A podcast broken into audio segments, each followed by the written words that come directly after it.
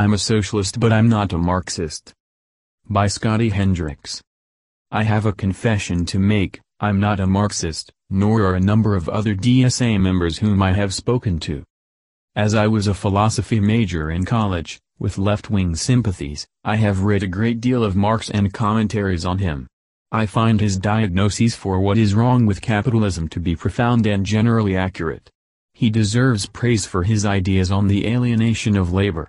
He is, to my understanding, the first person to even suggest that demand-side failures were possible in a market system. In other areas, I find his theories lacking. His theory of history is unscientific and impossible to use in a way that doesn't demonstrate that he was correct even when the data seems to suggest otherwise. I maintain that his visions of an all-consuming and unpreventable final revolution have more in common with a religious view of the apocalypse than a political philosophy based in reason. I am one of many who find his economic ideas to be flawed. However, even without being a Marxist, I am still a democratic socialist and active member of the DSA. I just have other philosophical justifications for it. My political philosophy is primarily influenced by the liberal philosopher John Rawls. His famous book, A Theory of Justice, brilliantly argues for social democracy using liberal principles of justice. These principles demand equal rights for all and a just distribution of wealth which benefits everyone and forbids inequalities that serve only the rich. Rawls also understood that a vastly unequal society would suffer harms to its liberal institutions, which further mandates the correction of massive inequalities. While his theory is liberal, it doesn't forbid public ownership of the means of production. Rawls' primary concern isn't who owns the means of production, but rather what becomes of the wealth that society generates overall. He explicitly states that both socialist and capitalist societies could satisfy his principles. Such a socialist society would require a large measure of democratic control. Such a capitalist society would require significant protections for the worker, regulations of the market, and social benefits available to everyone. Since I largely agree with Rawls, the question is if I should strive to help build a social democratic society in the vein of the Scandinavian model on steroids or a democratic socialist one.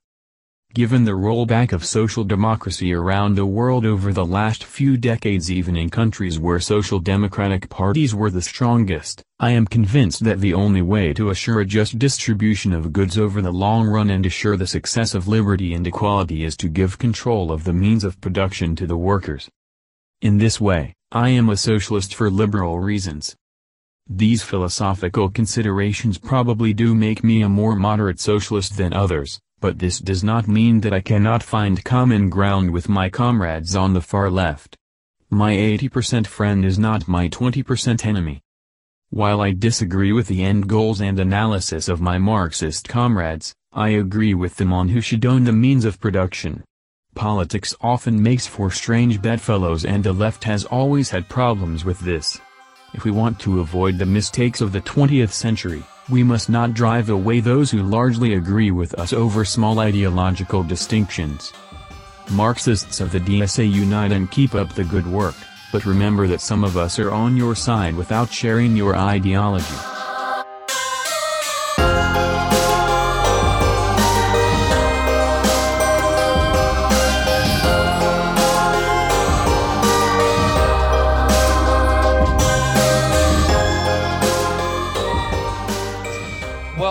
I, I think I was thinking on my way over here about sort of a typology of these people, and I think that all of them These are people. Yeah, I Yeah. think all of them are radical liberals. I think that's sort of the overarching term to use for them. But then within that, you have sort of a tripartite classification. Anarchists, definitely. Um, and then you've got like I don't know, like radlibs proper, I guess, or like identitarians, like identitarian fundamentalists, right? Um, like and- what? Like um here in Chicago, like the uh the Sprout people are Mhm. are example or in Los Angeles the uh, slate that won uh, the Los Angeles delegate elections is called Intersectional Socialists for Black Liberation Awesome. yeah so Wow. I, and I'm pretty you can imagine how many actual Sounds like, like, something black somebody are on this made up to make fun of identity politics. Right. Reminds me of the uh, buffet. What the of, fuck uh, does that even mean? Can we can we deconstruct? It means that- whatever that- you want it like to mean, buddy. sprinkles? You can put some, you know, gummy bears on there. Right. Well, it was in intersectional socialist for Black liberation. Is that right? Is yes, that what you that's correct yep yeah. Mm-hmm. That's right. right. So, so in what way that's how- intersectional how- I'm not sure what does it mean for them to be intersectional? Does that mean that like everyone's got to be in some sort of opposite group to the quote unquote dominant group? So let's break it down even further, right? If you're talking about intersectional and you add race to it, that means you're only considering gender identity, um, and um, I guess Don't forget that's, handicaps. That's, that and handy.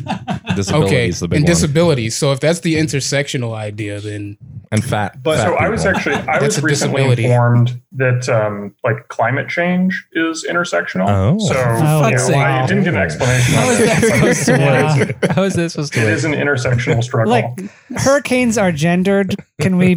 That's they fucked were. up, They right? fixed that already. True. They they already gave them male I- names. And and go- when the woman hurricanes should be complained, referred to as they them. I'm sorry, but they should. they'll add that eventually. You should you should you know a- Of appeal. course, they're that. they Well, them. and then they're I, I want to I want to get my in the, last classification because the last classification are self-identified um, revolutionary communists. awesome. We we Um, know those. Yeah. Yeah, we do. Huh? But Yeah, we do. You know, Comrade. I, you know, outside of the Anglosphere, there are plenty of actual, you know, Marxist self-identified revolutionary communists. But I think in the Anglosphere, with a few exceptions, the vast majority of them are, are indistinguishable politically. From What is the all liberals. Anglosphere? Yeah. They're just all liberals. Hold on, terminology check. What is the what is the Anglosphere? the the English-speaking uh, world? So, Okay. so what you're telling me is, is that they're all the same, but they like to do cosplay differently. Right. I think that's what it is. And there may Like be some gri- people like wearing like Soviet uniforms, but still vote for Biden. some people like having pink teal hair, but still vote for Biden. And what's the other group we got left? And some people like to pretend, you know, that they fit every opposite box of like the dominant box. So they're always, you know, it's like if they're a man, then now they're a woman, and if they're white, now they say they're not white because they're black, and you know, and and that's their like. no, they say they're native, they say they're Native American. They're Native American. There you go. My, Native que- American. my question is which which group looks best in a skirt? In a skirt? That's toxic, dude. That's toxic. Toxic masculinity rears its ugly head on this We talked about pristine this. podcast. Conrad, I just just jump in there. What were you going to say? I'm going to venture a guess just to say that uh, uniformly, um, probably most of them don't look that great wearing any clothing, um, or no clothing for that matter. Wait, drag. that's an ambiguous proposition. So they they look bad with no clothing on, or They just Well, look bad. It's Yeah. They just look intersectional. bad. or or they look good. Uh-huh. I don't know. all right, all right. all right. So so are are there are there socialists on the left? Are there non? Because if it's because I've often had this sensation that um, it's not good enough to be a liberal anymore. It's not good enough to be progressive. It's not good enough to be like you have everything has to be in the superlative. So you got to be a fucking Right. ML or what you know. You got to be Yeah. like a revolutionary. Mm. And Right, we live in the age of the superlative. I mean, I but Well, these what people are just by- what do liberals. what do you mean by a revolutionary, though? Right? Because like any socialist stance will be revolutionary because Right. it's asking for radical change Twitter in is society, right? What what the revolutionary communists here in Chicago mean by revolutionary is abolish, um, Yeah. and not just abolish the police, but abolish gender and Abolish everything language. else. Right, Yeah. abolish everything. That's what they That- mean by revolutionary communism. Abolish numbers. That's not revolutionary. I don't- communism. yeah, That's ob- just obviously. it's just anarchism, is what it is. I don't know That's about what we're talking that. about. Like, so fundamentally, are these three divisions just anarchists? Like three different varieties of anarchists? No, because I mean, I, I think like identitarian fundamentalists are not anarchists. Yeah, that's true. because they need the state in order to enforce those But like norms, the the kind of discursive recognition of different identities. Here's a better question: Are the anarchists actually anarchists? That is That is also- what would it mean Yeah, to be an anarchist? Um, you know, I was uh, sort of struck. Um, we held a panel discussion in my local DSA chapter. Uh, it must have been almost a year ago now uh, about socialist parties, right? We invited um, sort of like the uh, Ralph Milibandian faction to come speak at the panel. We invited uh, our local Stalinist faction to come speak at the panel, um, and we invited the uh, someone who I believe identifies themselves as an anarchist. Yeah. And they were advocating that socialists should um, uh, participate in municipal elections as their dominant strategy. I mean, you know, I'm not like an expert on anarchism. I've read some Bakunin, I've read some Kropotkin.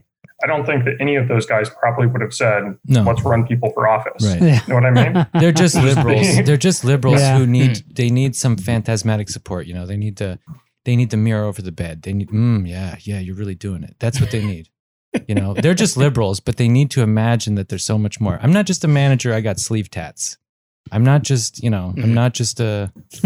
they need it. It's just like I'm different. Sorry, Conrad. Are you a It's- manager? Yeah. Are you a manager? No, but I am a professional, so uh, it's almost as bad. Mm-hmm. Aren't we all though? I mean, aren't we all professionals? I'm here? very unprofessional. but, but we're both in academia. We're professionals. Okay, so yeah, you in- guys are students or teachers or something. I'd say you're bohemians more than professionals, so you get a pass on this one. That's right. That's right. I'm a full time like amateur. So let's uh it might help to define so I wanna like what is the problem with the fucking left in this country? It seems to me like it's it's loaded with people who are anarchists and radlibs, and that seems to be the problem. But um But- but, let's the define these terms. Like what it, you you pointed at it, Conrad, are the anarchists anarchists? Like what is anarchism? What is liberalism? What is socialism? Let's do a round of this. Please, someone Oh. define these terms, no? What is it? Anarchism? What is what? what Conrad, you define the terms. There Please. Oh, sure. Um, so I guess historically, uh, to my mind, anarchism was a revolutionary um, ideology that sought to uh, overthrow all forms of hierarchy in the world, more or less at once, um, that came into existence in the early 19th century. Um, liberalism, I mean, I'm maybe a little shakier on this than anarchism, but liberalism was, if it still exists, um, you know, a set of ideas and social practices uh, that kind of emerged at the same time as the, um, the Enlightenment was happening, that emphasized uh, like the the individual's role in um, a greater society that included like basically everyone on Earth, right? And yeah, attended with the Enlightenment and the rise of um, sort of the mediation of social relations in the market.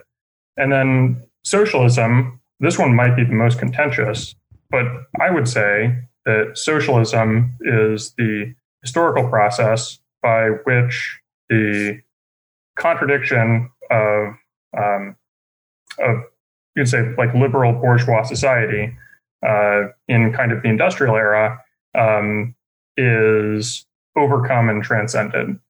Um, and you know, like maybe we could say that there would be lots of ways that that could happen, but uh, it's like theoretically the next thing on the list, right? Hmm.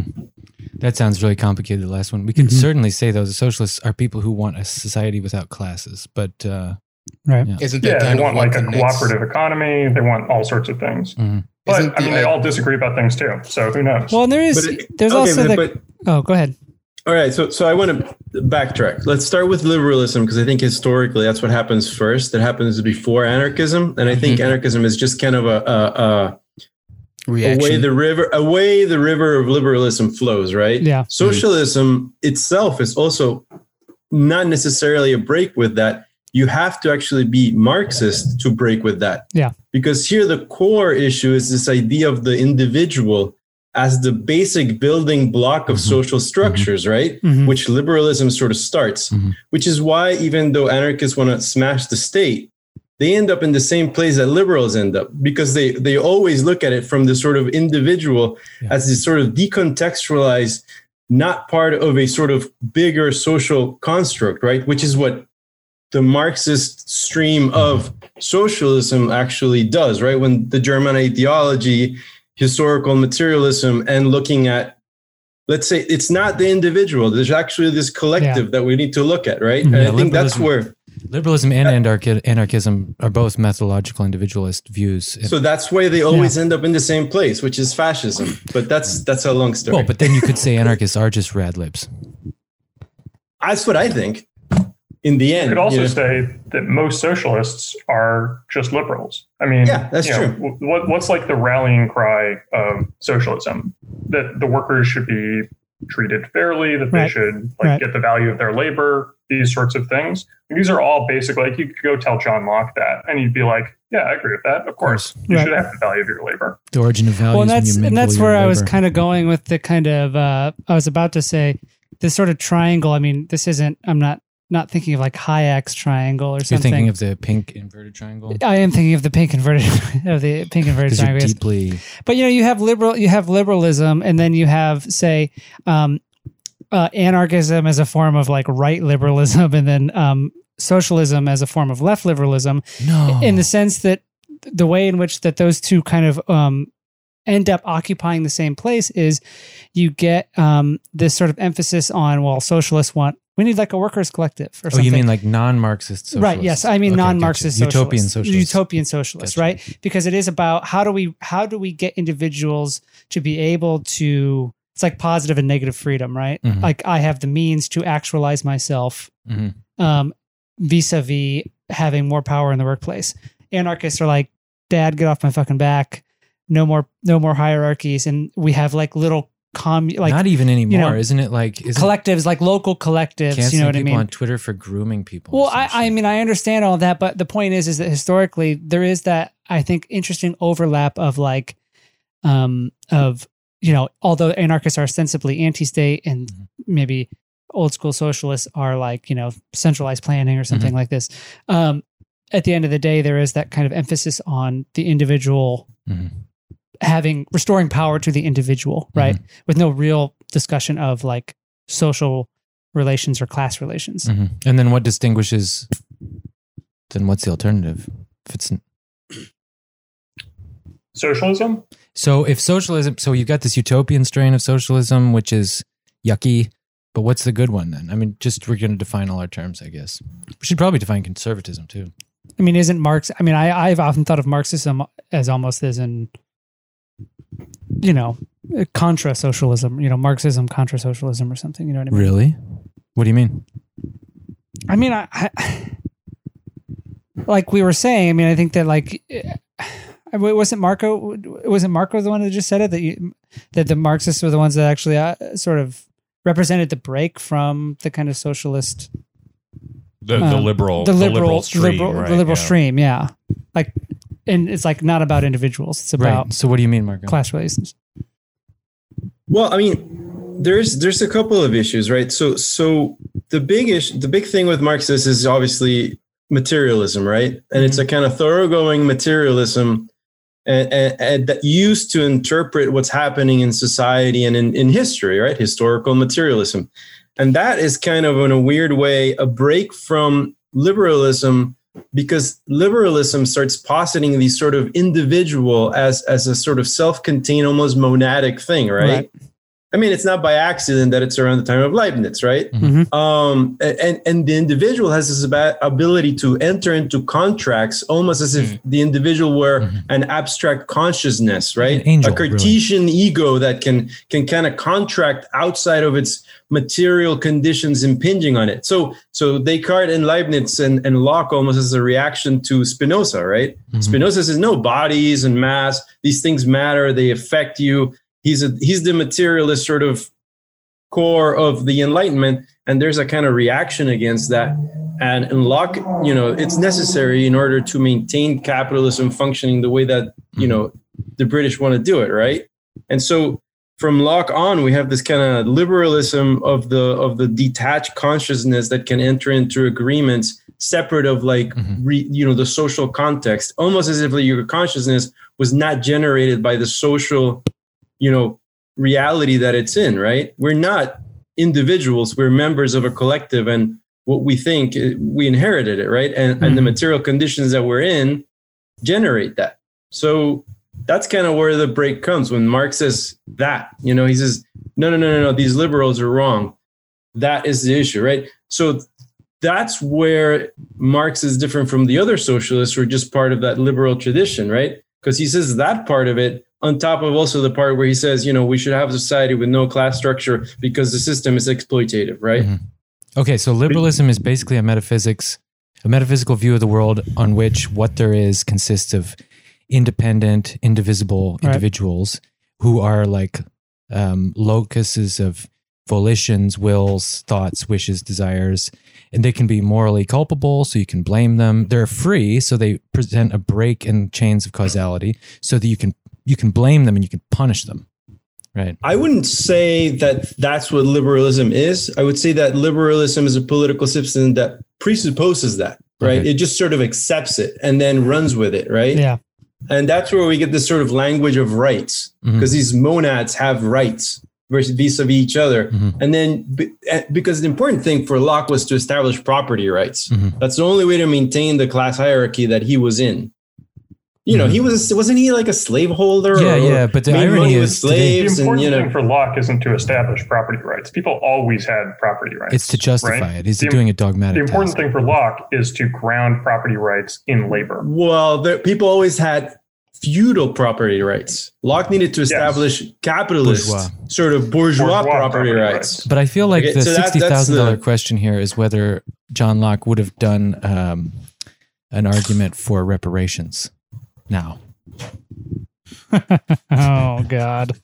And I'm wondering whether or not Lenin would support Black Lives Matter. But sadly, we're never going to get uh, get answers to these things. All But I mean, also, I mean, to me, right, the other sort of fundamental thing, like if I had to break down, like, uh, why, you know, what Marx versus, you know, everyone else or something, or, you know, why I am a Marx Marxist, contra right? omnes. like what if there's a fundamental proposition within the kind of marxist uh doctrine or whatever you want to say it is that the consciousness of men is not you know it's determined by their material conditions right So yeah, That- so, social and- existence determines consciousness. right the other way exactly right it's not it's not the other way around and and i think that all of those strains of anarchism liberalism and even utopian socialism i don't know if they really sort of you know that's not what Right. um you know for them beliefs are i mean maybe with some exceptions beliefs are like these free floating Right. viruses that you just inherit in this weird way and then you think why why do you Well, think you know it's secularized theology, really. I mean, a right. liberal or an anarchist, or maybe even a conservative, but I don't think so because conservatism puts so much emphasis on tradition and continuity with history and deference and respect for tradition. Uh, but I mean, I think with anarchism and liberalism for sure, it's secularized theology. The idea is there is an unmoved mover, there is an uncaused cause. It's not otherworldly. It's like, uh, you know, your body's a temple, the saying, right? God resides in your body. God is just your fucking ego. For a liberal, what is holy is the individual self. Mhm. God is just the I that wants, desires, wishes, believes, and so forth. So, I mean, yeah, your ideas aren't caused by anything. You are, you're basically, you're the center of the world. The ego is the center of the world. I think that's liberalism to a T. Yeah. And so Marx would just say, nope, there are no individuals. Well, I- and I mean, On the other I don't know that he. say that the freedom of the individual is hmm. the precondition for the freedom of all, right? I think that's freedom from of all is the precondition for individual freedom. No, it's the opposite way.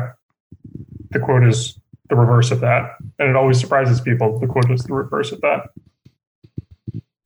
Can you repeat that? What's the quote? Um, it's, I believe, the free development of each is the precondition for the free de- development of all, or something like that. I'm paraphrasing.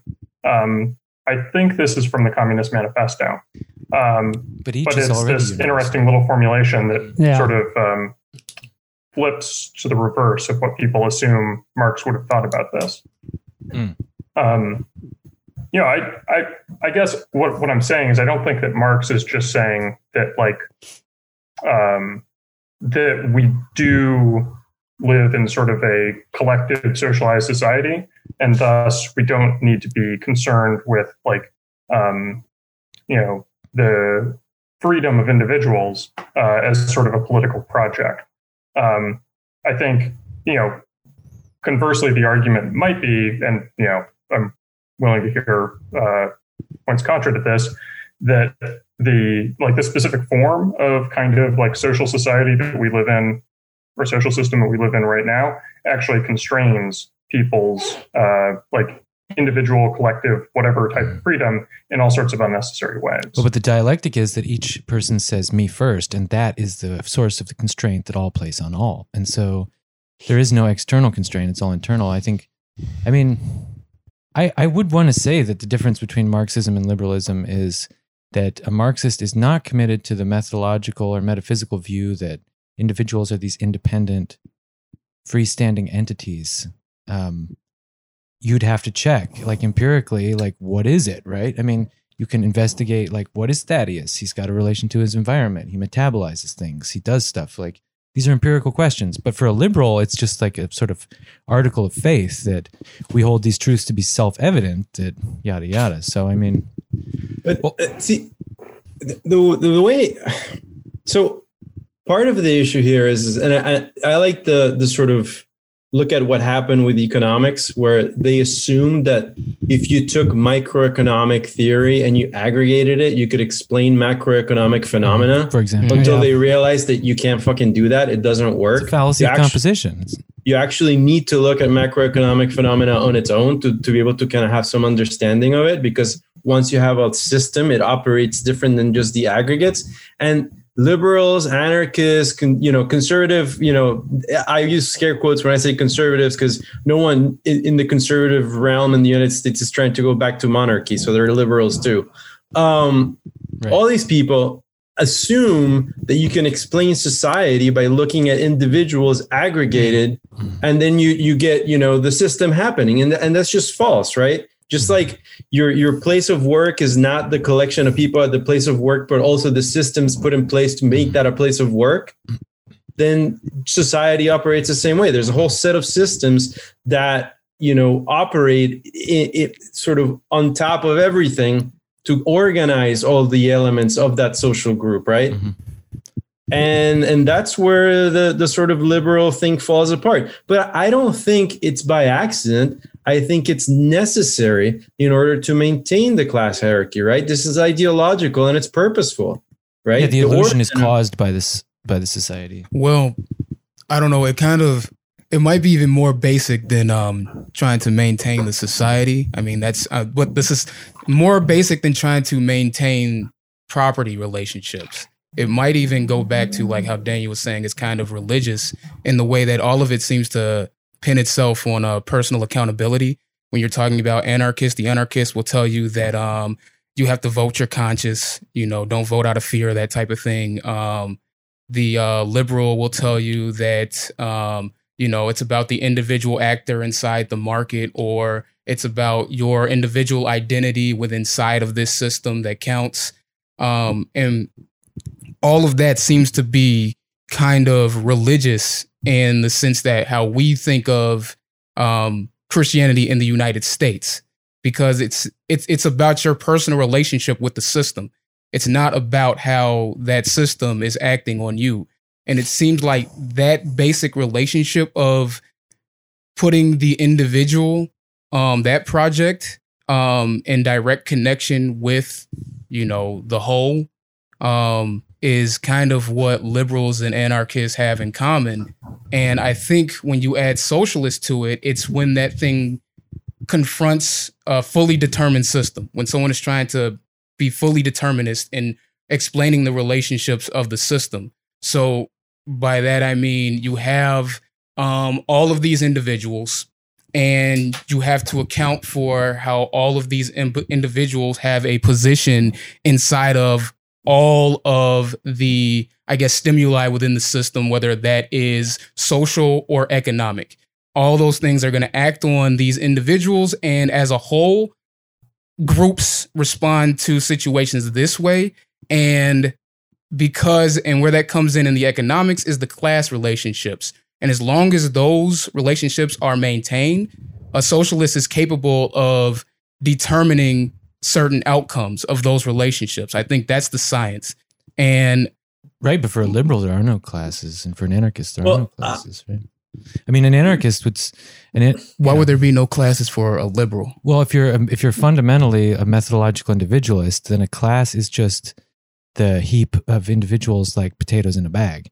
There's no difference. I mean, it's not fucking magic we're talking about. It's the difference between an arithmetical sum and a and a geometrical. What do you call it? Exponential. So in this sense, the identitarian fundamentalists that we were referring to earlier are not liberals because they they have invented a, a quote unquote class system. It just happens to be an identity system, right? So like they, Yeah. they Yeah. So they're you're saying that they're they're primitive sort of ontological units, like what exists are. identities. Right. It seems to be So it's like ontological tribalism. right. Hmm. Right.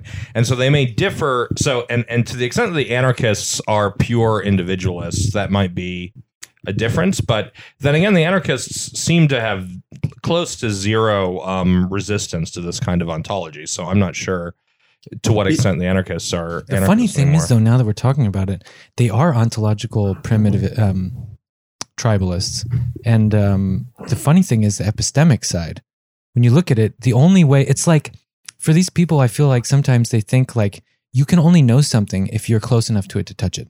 Yeah. Like you have to Right. taste it to know it. Lived like experience. you gotta, yeah, you gotta live it. You gotta lick it. You gotta, you gotta rub your face on it. well, That's there's how a you know. funny, there's a funny, you know, epistemic uh, primitivism. you know, I had a I had a professor who uh, very amusingly and I think very correctly referred to object oriented on ontology You mean, as oh, oh, oh, object oriented ontology as identity politics for things.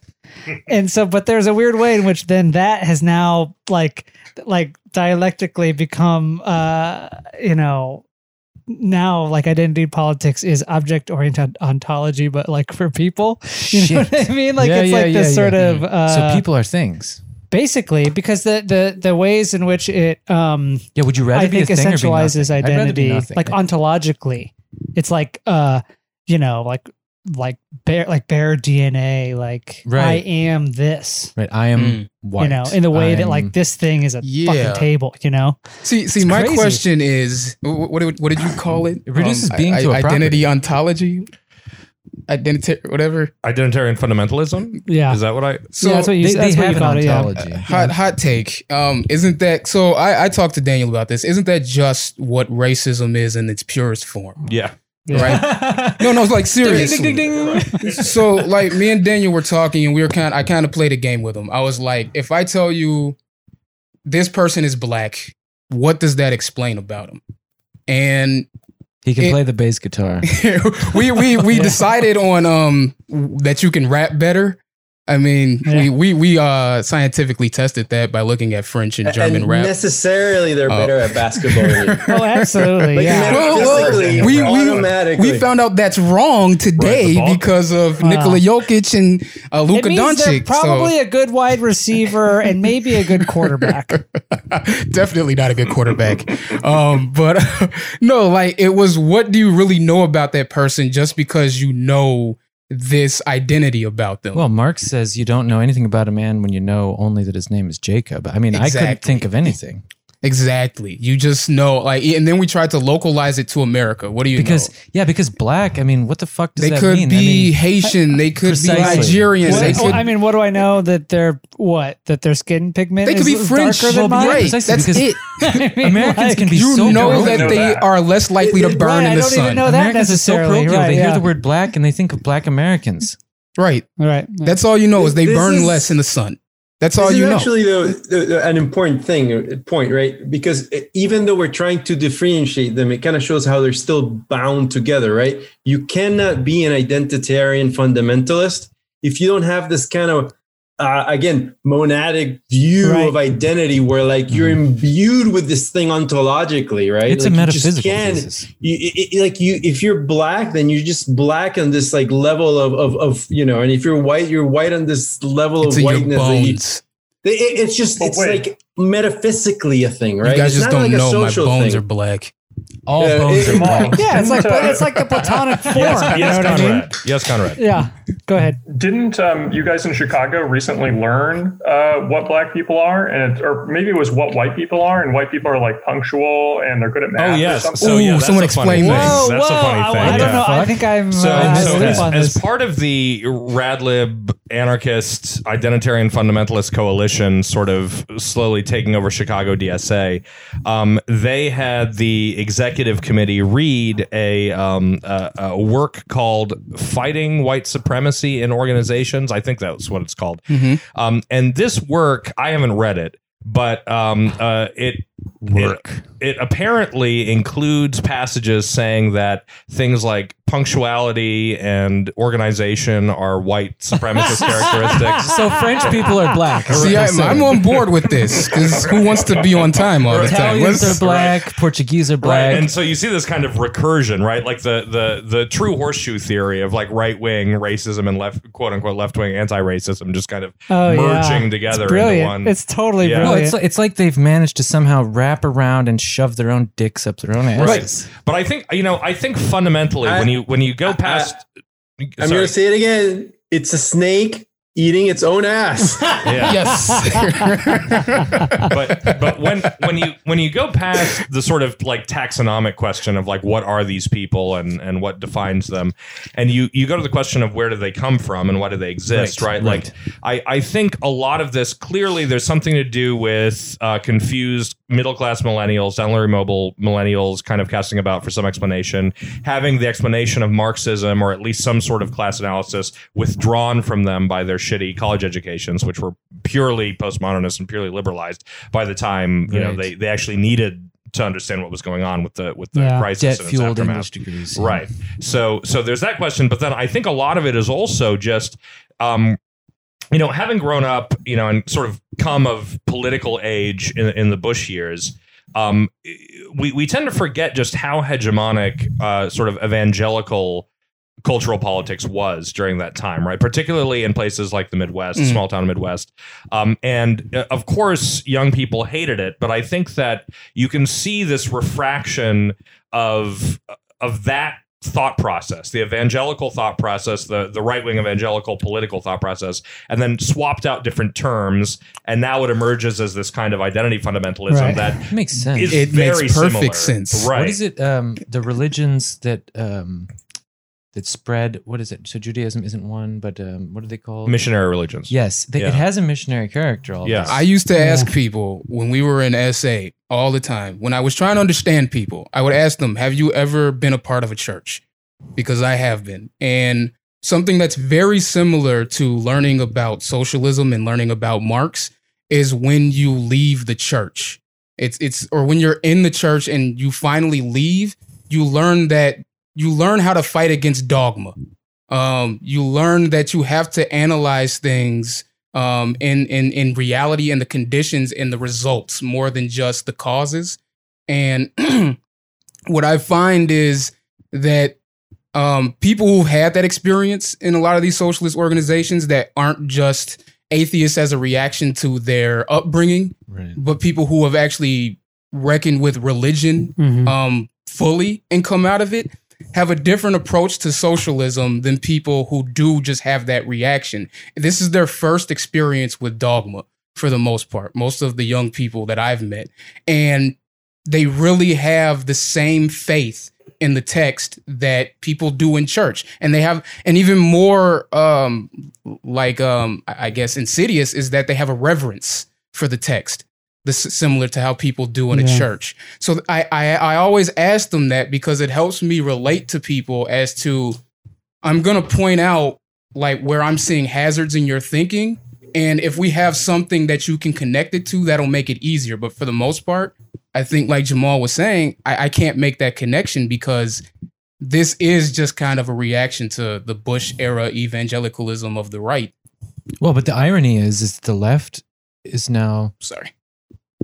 Completely evangelical, and like when I think about the shit that gets their gets them all worked up, they're like kindergarten teachers. They're like nuns. They're like moralizing mommies.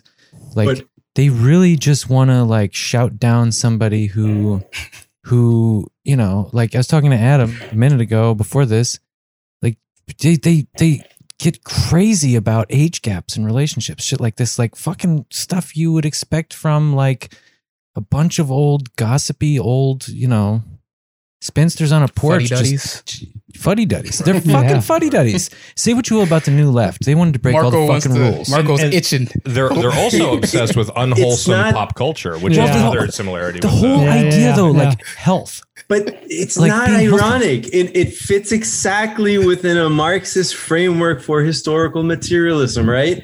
You're not going to get a different kind of culture out of the same material conditions. Right, right, You're right, just right. going to get an interplay of that. Yeah. Right, right. It- it- you're just going to get the same Yeah. bullshit, but with different, you know, different flavor, right? In- so you get the of the evangelical bullshit, and then you get the Radlib bullshit, and they're both fucking fundamentalist, insane maniacs, but just about different shit because the material conditions are still the same. What are the material conditions that are But yeah, let's go into this because Jamal was saying, hinting at this already. So I feel like we've defined our terms. Now, why do there exist the why did there exist these socialists on the left, which are actually radlibs and anarchists? What are the effects? Two. So one, why do they exist? Two, what are the effects for the left or for socialism, however you want to define it? And three, why do they fucking hate real socialists? Like I've never felt so much like animosity directed at me by someone who calls himself a leftist. Like liberals, I can understand. Like I want to take your property if you own the means of production, if you own financial assets, if you own commercial capital.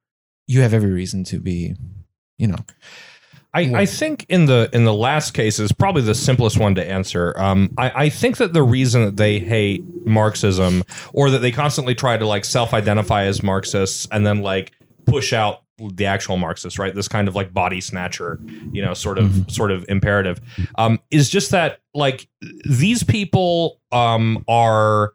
Vi- they're hegemonic in the cultural sphere, but in their interpersonal spheres, they live in these hothouse environments where no one is exactly quite sure of the dogma, but you can be sure that you're going Right. to get canceled if you don't get the dogma right, right?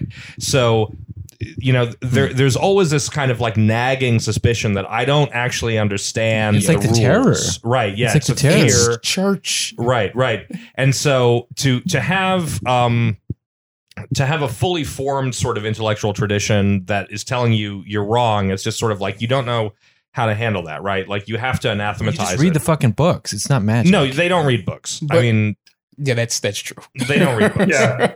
I mean, it, Catholicism is an entire world religion that gets by on no one reading the Bible. Right. now. So Yes. it's like, it is possible, right? Yeah, but I mean, Catholic theology. Not that's to a real mention thing. evangelicals. Like they got they've got a proper right theory. no but but thaddeus is right this is out of the evangelical tradition right where the catholics have there there are people in within catholicism whose job it is to read the books in evangelical christianity no one is reading the books right these are No. these are charismatic So mean- preachers Well, I'll give you a they're quick bunch anecdote. of uh, retards. yeah yeah So I'll give you a quick anecdote, real quick. Like when I first started reckoning with the Bible, I started reading it from beginning to end, right? So I started reading the Old Testament. You read the Old Testament, and you're like, you know, 15. It's full of horrible shit. It's full of people doing heinous shit. That's that's the first. Like once you get past Exodus, that's most of the Bible is people doing horrible shit to the Philistines.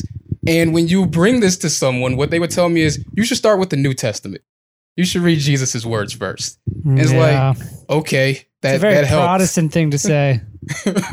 but who is that who is I that take it they german guy Jewish. and that's that's how I feel about we learned this in NSA. Like we were telling people you just you just read Marx.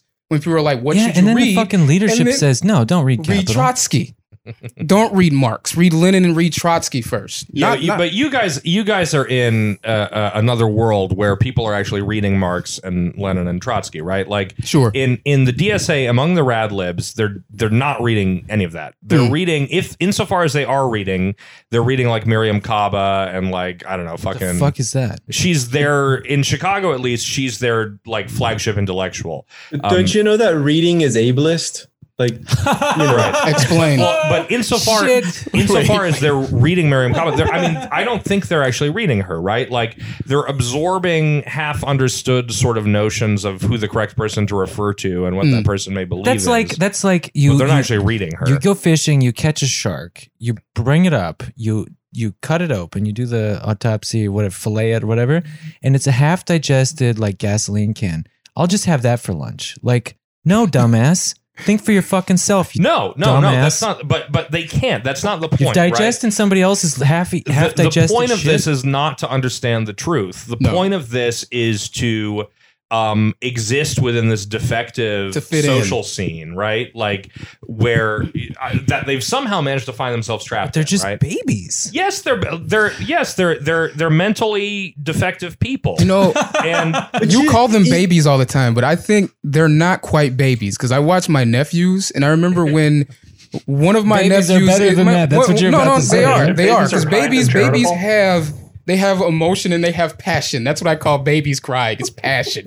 They're passionate, right? But when you see like a little kid who's like, you know, seven, yeah, trying to deal with a toddler and they just don't know how to deal with it. That's what these people remind me of. The seven year old, right? Because the other people are like, I'm the toddler. I know what I want. I'm going to get what I want. And they're trying to moralize to these, to other people about, no, this isn't what you want. You should do it this way, you know? And they don't even know how to communicate properly. They haven't, they're in that liminal stage of development where they're just, it's, you're, you're kind of fucked both ways. But but I think to a large extent, what has happened to the the the precaritized millennial working class and sort of larval PMC is very similar to what, to what has happened to the to the you know to the rural white The- the working class, right? Like it, yeah, to the MAGA brain PMC. It's like these are two groups of you know similarly.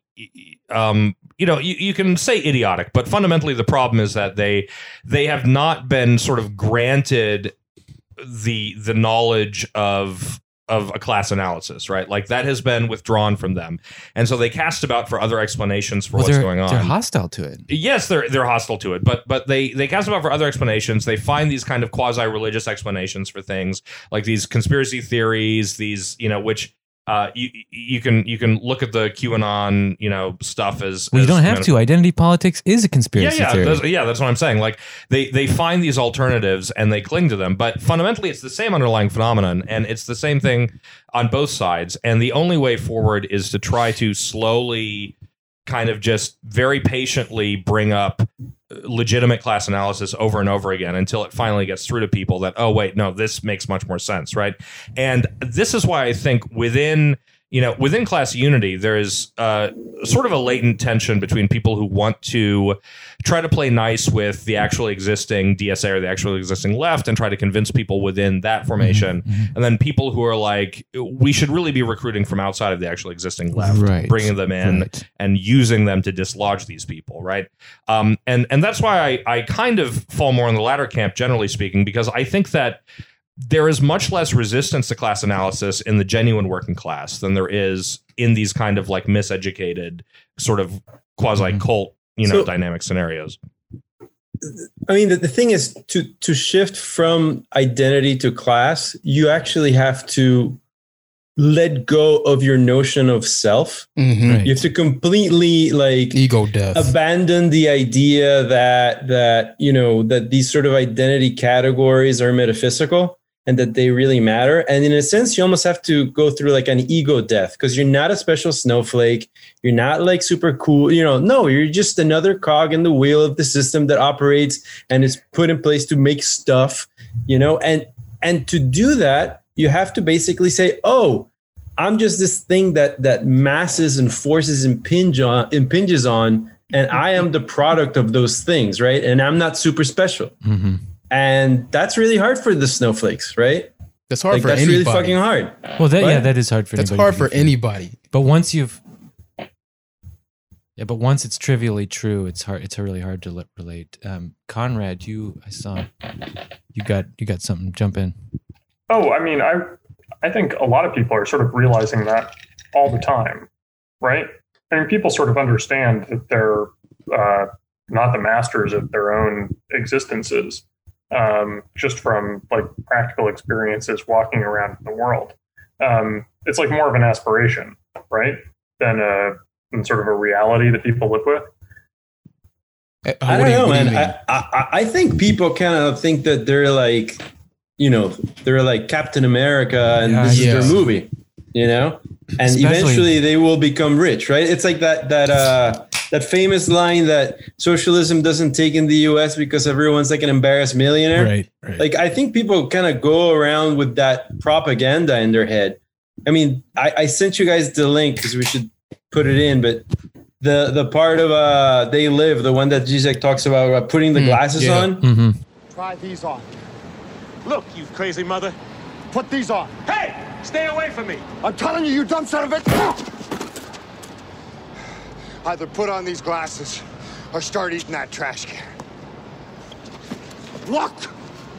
Look at them! They're everywhere! I don't know. Maybe they can see. Alley, Fifth and Spring. Now, hold on.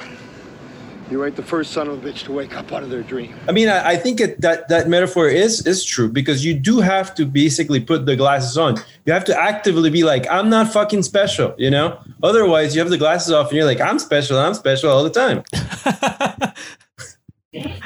Yeah. So I don't know. I I'm don't the know. only one That's who my can feel on it. me first personally. You can't, so I I mean, be in, in, really in a world that's as atomized as our world, you have to function as an individual to some capacity. Right, Or capitalism will requires it. Insane. Well, I mean, you also are. I mean, the law requires that you are accountable Yes. for actions. You are. Marx says a bearer of capital. You, your Mm-hmm. wallet is a point of light from which uh, money emanates and to which it returns.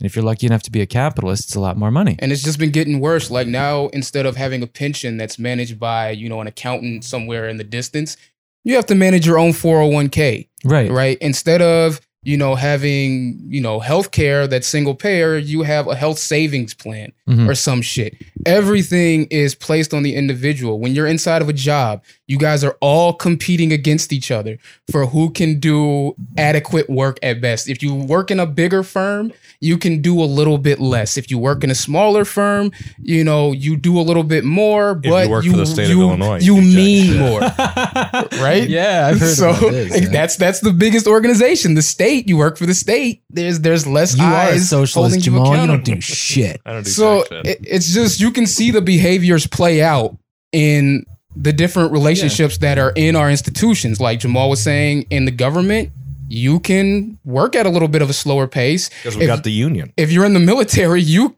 can't be fired unless you do something. I mean, you could massacre a whole village of Well, people. in that, that, that'll get and you a medal, buddy. So Uh, that's that's not. It's not that but- you can massacre a whole village. It's that they want you, You to must. massacre a whole You village. must. You those were the good old days. But, um, Uh, no, I mean like it just goes lower and lower. you are putting your finger on something like I think this is the defect with liberalism and anarchism. Like they don't seem to. Re- I mean, okay, maybe I'm wrong, but it seems to me that it is true that individuality and individuals are products of a social formation which is organized by capital like obviously in feudalism you didn't have individuals the only the only individuals you had were the kings basically the Uh, The Baron. the family of you know nobles like Yeah. whether you're in Poland or Russia or Spain you all spoke French or what I don't know what they spoke Uh, but You were um, part of the land. Hegel's got his idea that like um, the king in like ancient society, like Asiatic Right. despotism or whatever, one is free. one is free In Mhm. Athens, some, Some- are free, are and now in bourgeois society, guess what, guys? in principle We're all free. all are free in Christianity that's right But- Only capital is free. But but yeah, I think this is an effect of capitalism that there are individuals. In anarchism and liberalism, they don't recognize that. They think that no, like individuals are what there is. Well, one really telling thing that has transpired, um, as as some of you may be aware, Chicago Class Unity has had a reasonable degree of success in the recent delegate elections in Chicago DSA, and it's been really interesting to see the reaction to that because before this happened, they thought there were like three of us, in Two the of entire, us, yeah, two of us in the entire Sniffing glue and polishing our Right. guns or whatever. Right. And so now that we won a couple delegate seats, you see them saying stuff like, they appear to be the only people who understand how to block vote. You You know, Well, which is extremely telling, right? Because Yeah. you, you you think about Yeah. you know you, you Chicago had like three other slates running for the delegates, and apparently they didn't know how to block vote. It's like what what is a delegate Like, slate if you, you don't have block vote one for it? Right. fucking task. Right. You have one You had single one job. fucking job. You had Right. one and job. you And- fucked it up. and the, and the former second largest caucus in the DSA just literally collapsed. You know, it it was on pace to like have a great convention, but it fell apart. No one really understands why, but it's just like, yeah, if if you're trying to build a political coalition out of a bunch of um, you know, uh, individualists held together by this kind of like, you know, Velcro. right, Velcro, by Like they this can't even tie their fucking shoes. Right, this fake ideology that they buy into just because they're worried about getting canceled. You that can't hold together, right? Whereas we've got a bunch of people who like basically just agree on everything, right? Like it's it's a really interesting, you know, sort of sort of divergence here. And I think that you know, it's going to take longer for an actual left to constitute itself in the United States, but once it does, I think it will be much more durable than what we've seen so far because Right. when when there is an actual fundamental basis to what you believe in that basis can actually unite people in a in a in a more durable way than this kind of strange you know whatever this cargo cult thing is that that the red libs believe in Well, that's the question. So- oh, sorry. Go go ahead, Marco. So, so I, I find this interesting because it kind of goes to one of the few things that I think differentiate the anarchists from the other liberals, which is the fundamental misunderstanding that anarchists have about the idea of authority versus the idea of power. Mm. They conflate the 2 Mhm. So they think that Yeah. anyone having authority in a situation means that they have power over everyone else, which Right. is not really necessarily the case, right? It is the case in capitalism because anyone that has authority over you having a job has power over your life outside of the job because they can control whether you live or not. But in a society where all your needs are met, whoever has authority in your work situation doesn't have power over you, right? But for anarchists, this power authority thing gets conflated, which is why they can't fucking vote and block or anything Right. like Yeah. So- even close to that. Because Another- anyone having authority over you is it's like a li- life-threatening situation. Yeah. Well, that's the, that's why they well, it's can't be also why politically their po- well, it's also why their politics amount to like being like you know kill your fucking racist uncle or Right. whatever. It's like and then that means you, You know. never do anything So ever. Smash, smashes the state and everything gets Yeah. resolved. I mean, literally, Yeah. that's Yeah, all yeah, the yeah. bread No, book what happens is Smash the state, What everything gets resolved. You you kick the Well, cops that's out and then the you murder some kids. Um, have you read David Graeber? Yes, Yeah, I've oh yeah, bullshit jobs.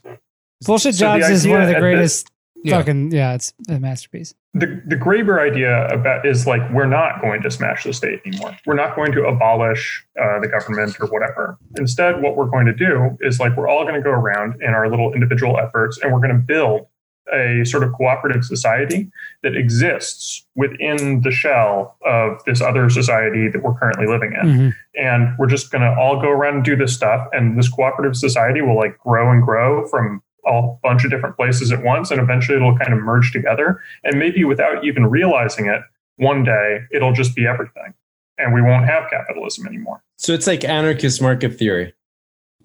yeah he thought like um uh, I mean, that's basically it's like it's like it's like switching from God market to God uh, cooperatives. Yeah, he thought that like Hmm. open source software and um, like people giving each other. I, I don't know. I know some Yeah, yeah. people who Bitcoin, advancing Marco. who have uh, they have a yogurt collective, yeah, so they make their own yogurt and they hard- give it to each other. Hard Gen X I mean, shit right there. I, I, I, I will admit that I am slightly you are anti- susceptible to this shit. I am slightly anti Peak Graeber Gen because he called me an idiot once. But oh, I see. he said I was like a pedantic idiot or something. He made he some hates joke. Marxists, right? Yeah. Yeah. he made some joke that was a dig at Marxism without being intellectually honest about the fact that he was taking a dig at Marxism. Mhm. And I kind of called it out, and then he just called me an idiot because I didn't think the joke was funny. Rest his soul, though. I think what Adam and Rest Thaddeus were talking about was um, bullshit jobs, which seems like a decent thing. I started. no, he does some digging at Marxists at the Bullshit end jobs is a bullshit jobs is a really great sort of weird, you know, anthropological oh, it's fun. text. Yeah. I mean, All it's, it's really worth Sounds checking like out. my job. But um, kind Yeah, of you on got a the bullshit on the job for point sure. you guys are I didn't do anything on, last week. um, anarchists have this apprehension towards the state, Right. That's the But focus of their attention. We also had the third party of like the communists, you know, radical communists, and, and joining the rad libs. And again, um, I've talked to this with about this with Daniel. Is that um, you know, there's kind of a substitution. Why we, why me and Daniel say we're not fans of the Soviet Union, but you'll find a lot of people who still are. well, they because- defend it. what the Soviet Union did was basically instead of putting um, ownership of the means of production in the hands of the workers, they just put it in the hands of the bureaucracy. So your hierarchy still maintains itself, and a class system still maintains itself. It's just instead of capitalists, you have bureaucrats, right? So Well, And that PMC seems loves like- that because they hope they'll be. this is a question that has uh, rendered 8,000 Trotskyist organizations. okay, yeah. Was it a class or not? Oh, for Great fuck's question. sake! I mean, is the PMC a class? But what I I mean, am what I'm what I'm saying what I'm trying to get at is that it's not people that are trying to actually uh, tear down the state. They're all just trying to tear down their boss, their bully. It's a bully mentality. Because if you're trying to actually tear down the state and you're trying to tear down class, um, you're gonna have to set up a relationship where the state is left only mediating over like Mhm. kind of social groups like children and parent and you know um, people who aren't workers Mhm. um, But And the workers their are- theory of the state? Well, Like, but- do they have a theory of the state where they say this is what the state is? no, right? they don't really. I mean, the state I is mean, just a, a boogeyman. But the problem Yeah, is, though, eh, eh, but if you don't have a theory of the state, then what the fuck are you smashing? Governance? Well, Do you that's- have that's- no yes. governance? yes I mean, that that's seems to be it they're It's just against. absolutely Or- insane. or you're talking about absolute governance where the government is in control of everything which then puts the the, the control the control in the hands of few individuals This is That how you has know. never- that has never happened. This is how you know There's the never been an anarchists abs- no matter liberals. how totalitarian the regime, it can't control everything, right? This Like, is it how you know anarchists are liberals because their number one preoccupation is the state and force. And for a Marxist, there is there there aren't there's there's not only one thing in the universe. There are at least two. There's probably more. But in addition to the state, there's also capital. You know, and capital is not the state. The whole point is Right. that power is privatized, and it's bullshit. But it's it, you know it's it's sort of myth like oh well i don't really have power this is just the private sphere and in, in some sense Yeah. that's bullshit but in another sense it's you know it's really true like there is this other source of power. It's called capital. It's not the state. Right. And you can smash the state and you only fuck yourself because at the end of the day you, you the only you, you got a popsicle's chance in hell Yeah. you know? Like So, so well without you the fucking is- state. I, I know that you two love just like trying to, you know, destroy the Soviet Union or whatever. But one, I think, important issue there is that even though, yes, control of the means of production went to the bureaucrats, Mhm. ownership did not go to them. Yeah. Right. Yeah. okay They did not own the means of production. And that is actually a big move from where Yeah. we are. Yeah. of course And, of and, and it's worth, you know, remembering that. You know, yes, they control the means of production, but you don't get the shit you get here now. But what Like, I'm saying is that if you're talking about like the optimal condition of the system, it would have been nice if they took the next step in actually giving ownership of the means of production to the workers. So just to unpack that, that's to say they controlled it, but if they were not the ultimate beneficiaries of Right. whatever, like they didn't get rents, they didn't Yeah, get profits, they yeah. just and they didn't decide on what was manufactured. But the funny thing is, And though, look at the North crucially, American they did PMC. something They just want to control. no class has ever done. Sorry, sorry, Daniel. Completely liquidated themselves, chose to on their own volition at the end of the Soviet Union. Yeah. Well, that's because they knew they were going to be a sweet deal when they privatized all those fucking mines and shit. Wait until uh, like I don't know, Jeff Bezos does that or something. Right. I don't think it's Right. going to happen. Right. Well, well, they liquidated themselves, but the, the beneficiaries of the liquid, liquidation were a small proportion of the of the total class, right? But um, I it may have been that everyone thought they were going to be the oligarchs, and then you know twenty wound up actually being the oligarchs, right? All right. So, okay, okay. Well, actually, did, well, you were just saying. Can we just go back to something you Sure, were just sure. saying? So you were saying um, you're talking about sources of power, and you're talking about state and capital, right? Mhm. How, how did you phrase it exactly? Well, there's You more said- than one kind of power. Right, and you were saying There's like sort of direct coercion, which is state monopoly on violence.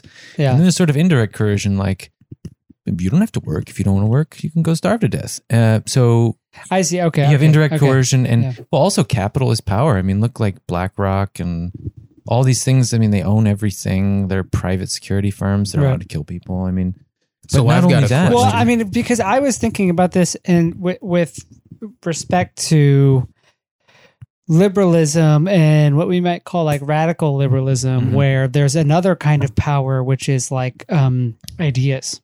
Oh yeah well that's right? just straight up like idealist The the, The the, kind of the sort of uh, radical idealism of like white supremacy or Right. racism or whatever guy. X, and it's like like by virtue of like having um abstract thoughts, there there is a kind of power to them. Mm-hmm. this guy And- down in bama he just yeah. he sits there and he closes his eyes he plugs his nose he plugs his ears and he just he thinks such hateful thoughts that it's just like Yeah. Power And it's just it's it's a it's a it's a wild uh metaphysical ontological like understanding of like the world and how it operates but there are a lot of people who really believe that like to that. beliefs and ideas have enormous power to to do Yeah. to, to like you know create like you know to be like the prime mover or something Yeah, that's the know? secular theology of liberalism. But I think the difference between that's where Marxism comes in and says, actually, no, that's just an effect of a situation, and that guy doesn't matter. Mhm. And uh, however much, however much you uh, can satisfy your emotional needs by um, venting your hatred on that guy. I mean, But it is interesting, right? Because if you subscribe to that idea and, and you want to sort of make a world that's more equal, the only way you can do that is to get everyone to have the right thoughts. well, yeah, Because if you think that having those thoughts means that you have power, you know, uh, like if you believe that racist people have power over minorities by virtue of the fact like they have like racist beliefs or something like So or- is it it's I- I magical don't know. thinking. is it the a- thought that if everyone didn't have racist thoughts that right World would be fine. racism would that that Yeah. everyone would be equal precisely yeah not Yeah. that you have to actually change precisely the economic yeah you know Yeah. distribution There is no such thing as society. That's the thing. Like Thatcher presents the pure form of liberalism. There is society does not exist. There are individuals and families, and the state can do nothing but what those individuals do. because what, I'm- what i'm trying and to oh, she she had to say families yeah because of the Right. evangelical Right. Christian religious, you know, vote. Because otherwise, you could have just said only individuals exist and be done with it. But if you said something like families don't exist, then you're going to lose the right wing conservative Christians, right? Yeah. They're going to have a big problem with that. right So it's kind of funny. What i'm trying to appeal to uh with you talking bringing in culture and uh you know that into one of the sources of power that liberals believe exist. So it seems like a lot of people have good intentions i hope. I don't know if it's totally perverse and that it's only for self satisfaction but um I, I wonder if you really believe that there is racism out there and you're looking for a way to accurate you know uh, to to combat that racism. Um that you would you know if you take the steps in looking at the causes and you're like okay we have all these racist views um and they have caused all these ills in the world like poverty um crime and drug addiction. That's what you know the the the minorities do best. Um Yeah. you would then say we want to get rid of the poverty the crime and the drug abuse right? If you want to help minorities if if you're racist and you think that that's one of the things that you know makes you a minority uh, when they always say poor people and minorities that kind of pisses me off. Yeah. Um Yeah, I mean, because as a minority member, you're you're basically just. I mean, yeah you're just poor. But um i mean if you're gonna do No, no, that no, you're gonna that- figure you you missed the logical connection there. It's not that. It's that poor people and minorities because minorities are not people. shit Oh. well if i can no, be that's- that's superhuman why I say there are that. passengers in the world who need That's to be taken It's like care of by there's poor people, which is Right. which is Poor white, white people, people, who are right. poor, and then minorities who are just not people. That's they're- that's what they're saying. They're like At they're least, like that- at least that's what it feels like to me. they're like Yeah, kind of. I mean, Yeah. somebody's got to. but they want to help so don't they want to alleviate the poverty the crime and the um you know drug addiction and that would all be uh an economic solution Well, I think you put the finger on it. Like the liberal view is the idea that people's opinions or views, you said, cause racism. That's the epitome of liberalism. I think. It's a black box. But they It's black still hate box, the effects. right? Well, they, hate the effects, and that's right, and that they're seeing something real. But I mean, racism is just capitalism seen through a glass darkly. But Hmm. racism, as a sort of sui generis force, becomes this black box that you don't really need to look in. You know, you don't have to look Yeah. inside of it. It just causes all the ills of society, and we just need to get rid of the black box, and we'll be all right. Because if you actually looked inside, then you look at all this like weird, gross class stuff, and and you just become a class reductivist if you actually start looking at it, right? And you can't do that if you're a liberal. You just can't do it. Why not? It, it re- because it will require that you cease being what you are. Right. I mean, there's. I mean, no. And, and, and being a liberal who is against racism, it still gives you the ability to feel that you're better than black people Why? while fighting racism. Because that's a beautiful insight. you know, you because it's it's this sort of metaphysical thing. I mean, they just can't help it. I'm always better than them, That's a right? nice. That's Ah. a nice dialectical twist. Yeah, I love this. Marco, that's really good. Okay, so what you're saying is that the sanctimonious middle class liberal says, you know, I may not be this, I may not be that, but at least I'm not black because I'm not a fucking racist. Hmm. The Wow. whole thing is so fucked up if you really start like thinking about it. But eh, whatever. So don't have to I don't think know. about it, I guess. That's why solidarity only happens, you know, once we, in a sense, say, yeah, this shit's fucked up, but this is not the problem. The problem is this class problem that's creating all the other shit. But I would like to maintain their delusion and say, yeah, okay, uh, there's this is disembodied demon of racism that's out there affecting all of the people in Alabama. Um, it's a virus. Um, I would like to them to maintain that delusion, but it's like at a certain point, a virus has symptoms, and you need to treat some of the symptoms. Otherwise, Yeah, of you can die of symptoms. But they Of never want to treat the symptoms. If the symptoms are poverty and crime, why don't you want to treat those? It's like Nietzsche said. I mean, I'm not a huge fan of Nietzsche, but he says the idea of the free will was invented so that you, so that the powerful could punish the powerless, or the, so that the powerless could take revenge in their fantasy. Um, Hmm. And there's a good deal of that. I think. Like this is a technique.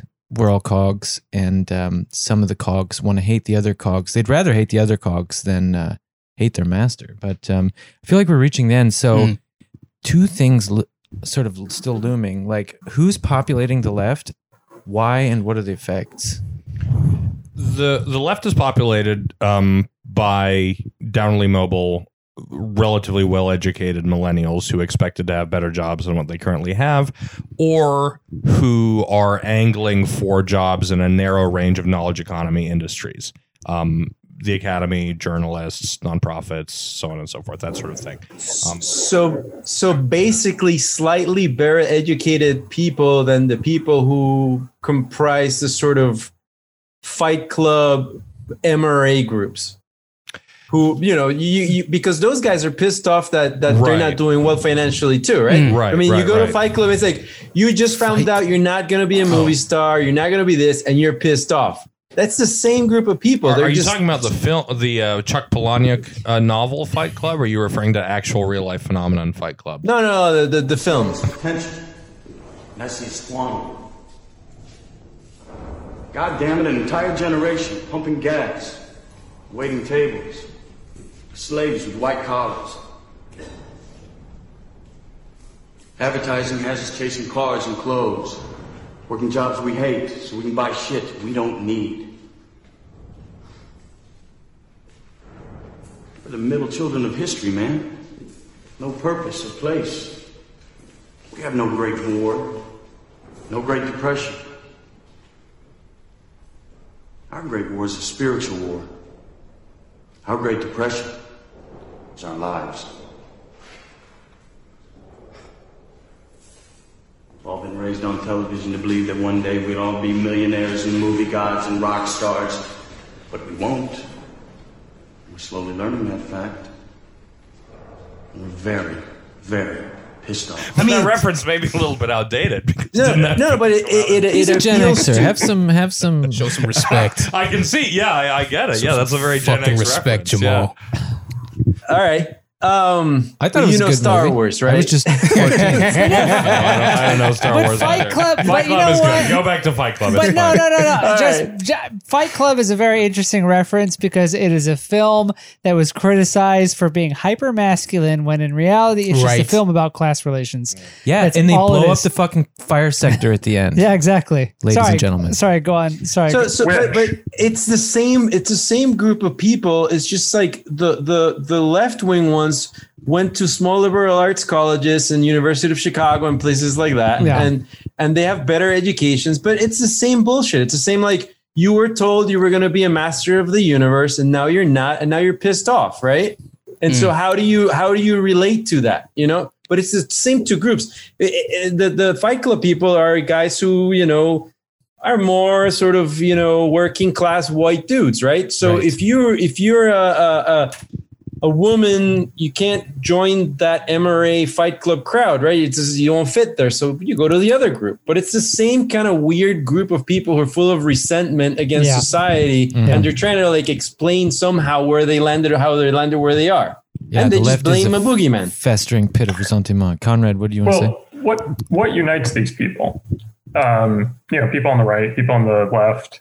Um, you know, I, I think this is exactly right. It's like a belief that uh, there is some just society out there that has been violated, and that we should, you know, basically return to that condition. Turtle Right. Island. And if Yeah. you're an MRA, uh, I guess justice is like having a girlfriend or something. No, not. Um, Right, right. Am- am And if you're on the left, uh, justice is like, um, It's Turtle Island. It's, I mean, it's that- yeah, that was- please, What please. is Turtle yeah, Island? yeah, Tell the yeah. story. I'm Turtle lost. what's, Island. what's Turtle okay, so Island? so This is a good one. the the Can you- can Chicago you- DSA Radlib caucus published a phenomenal article in the local Midwest Like, Socialist. You couldn't get this from a Nazi. When my comrades ask me now and again to envision what my ideal, anarcho-socialist world would be, I always answer it's not really up to me. A world free of the clutches of capital and the settler colonial state is one where indigenous comrades have the liberty and power to sustain and grow their lives and communities for generations to come. Much like abolition, decolonization is not a destructive process. It is a transformative one. But this is a transformative process and a transformational end that cannot be decided by colonial settlers and accomplices. Our indigenous comrades are owed not just a seat at the table, but the entire table itself. yeah, it, it was just the wildest thing. But fundamentally, the it was a call to, I believe, um, we shouldn't le- let our we shouldn't grant our indigenous brothers and sisters or our indigenous comrades because we're brothers and sisters is gendered language. Our indigenous Sorry. comrades a seat at the table. We should give them the entire table. And so we should of just kill ourselves. Fuck yeah. Yes. Part of that involves decolonizing Chicago, which is apparently the actual name of Chicago. and, and not only Chicago, but also all of Turtle Island. And is- I believe Turtle Island means North America. Um, so yeah, that was that's Turtle Island. Wait, so what do you So- mean decolonize? I presumably kill Well, Whitey. Oh, I'm wait, wait, sure what I exactly, So it's an abstract form of go back to Africa, but you just include Europe. Yeah. This- I'm loving every bit of this. right, right. the quote I saw said, "I'm not defending Wait. this and that of Chicago. Yes, yes, my Chicago would only consist of two percent of the But population." can, can, I- can I can I interrupt just for No, a second Conrad was this is but it's so actually about what all right, Con, go it's ahead. about what what Conrad Conrad said thinking. before. It's it's what this show though to me is how both groups are basically proto-fascist because they're always trying to make America great again. They're always trying to go back to some Yeah. fantastic past. What to right or You wrong? know, some, some And that that's what I was never trying to say with the reliance on the state. They- As, they as their, always their punisher. and they're authoritarian because they want to appeal to an establishment and an authority Well, in they- order to enforce it. they're completely willing to blast you out of existence for the most minor thing, right? Like, because what is it to cancel someone, I right? mean, that It's ignorant li- fucker doesn't know how to use chopsticks. Somebody bash him on the head. well, I mean, someone take That his job, someone That's take his job away and make him living under a bridge. You know, God damn it, they don't deserve to have a job or any money coming in. He can't fucking read anyways. He doesn't have any emotions. So what's up, Yeah. comrade? All right. Oh, I just wanted to read. I found the article Jamal is talking about, Yes. um, and I just, you know, it's important. You said killing Whitey and sending all the black people back to Africa. They say that's not true. Oh, Much like abolition, decolonization is not a destructive process. Of course it's a not. transformative one. Mhm. Oh. But this is a transformative process and a transformational end that cannot be decided by colonial settlers and accomplices. I think that probably means uh, black people. Uncle Tom's. Um, Sorry. our indigenous comrades are You- you damn slaves. not just a seat at the table, Helping. but the entire table itself to do with as they will. Certainly, it is up to us, demanded of us, in fact, to conspire with our siblings to decolonize both um, excuse me, Shigagong. uh, Zhigagon, currently known as Chicago, and all of Turtle Island. But what is not ours to decide is what is done after. How can this person be a spokesman for anything? Because if they believed what they actually said, they'd put. The quote I saw was like, "There wouldn't be a Chicago if I had what I want." Th- that's that's when it became clear to me that these people are like verging. They just they just hate everyone who lives in this Yeah. landmass. Yo, guys, I'm quitting class unity and I'm leaving Turtle Island because I can't. I just can't be an accomplice. Taking, I'm gonna, I'm gonna take a, a 23 and Me, figure out where the fuck I'm from, Yeah. and I'm going Yeah. back. I'm going. right. Well, you and know what? And then do what Liberia did, right? Just enslave the natives. Yeah, I mean, fuck it. I'm not leaving without my money. right. But what do you do? See, but if you take 23 and Me and you find out that you're from 10 different places, where do you go? You uh, cut yourself into You ten gotta different cut yourself pieces, in- yeah. and You then use you the single, you use the Yeah. single transferable vote electoral Yeah. system to hold Yeah. internal election. Yeah. You should go. What I want to know is where's Turtle Head Island? But don't bump.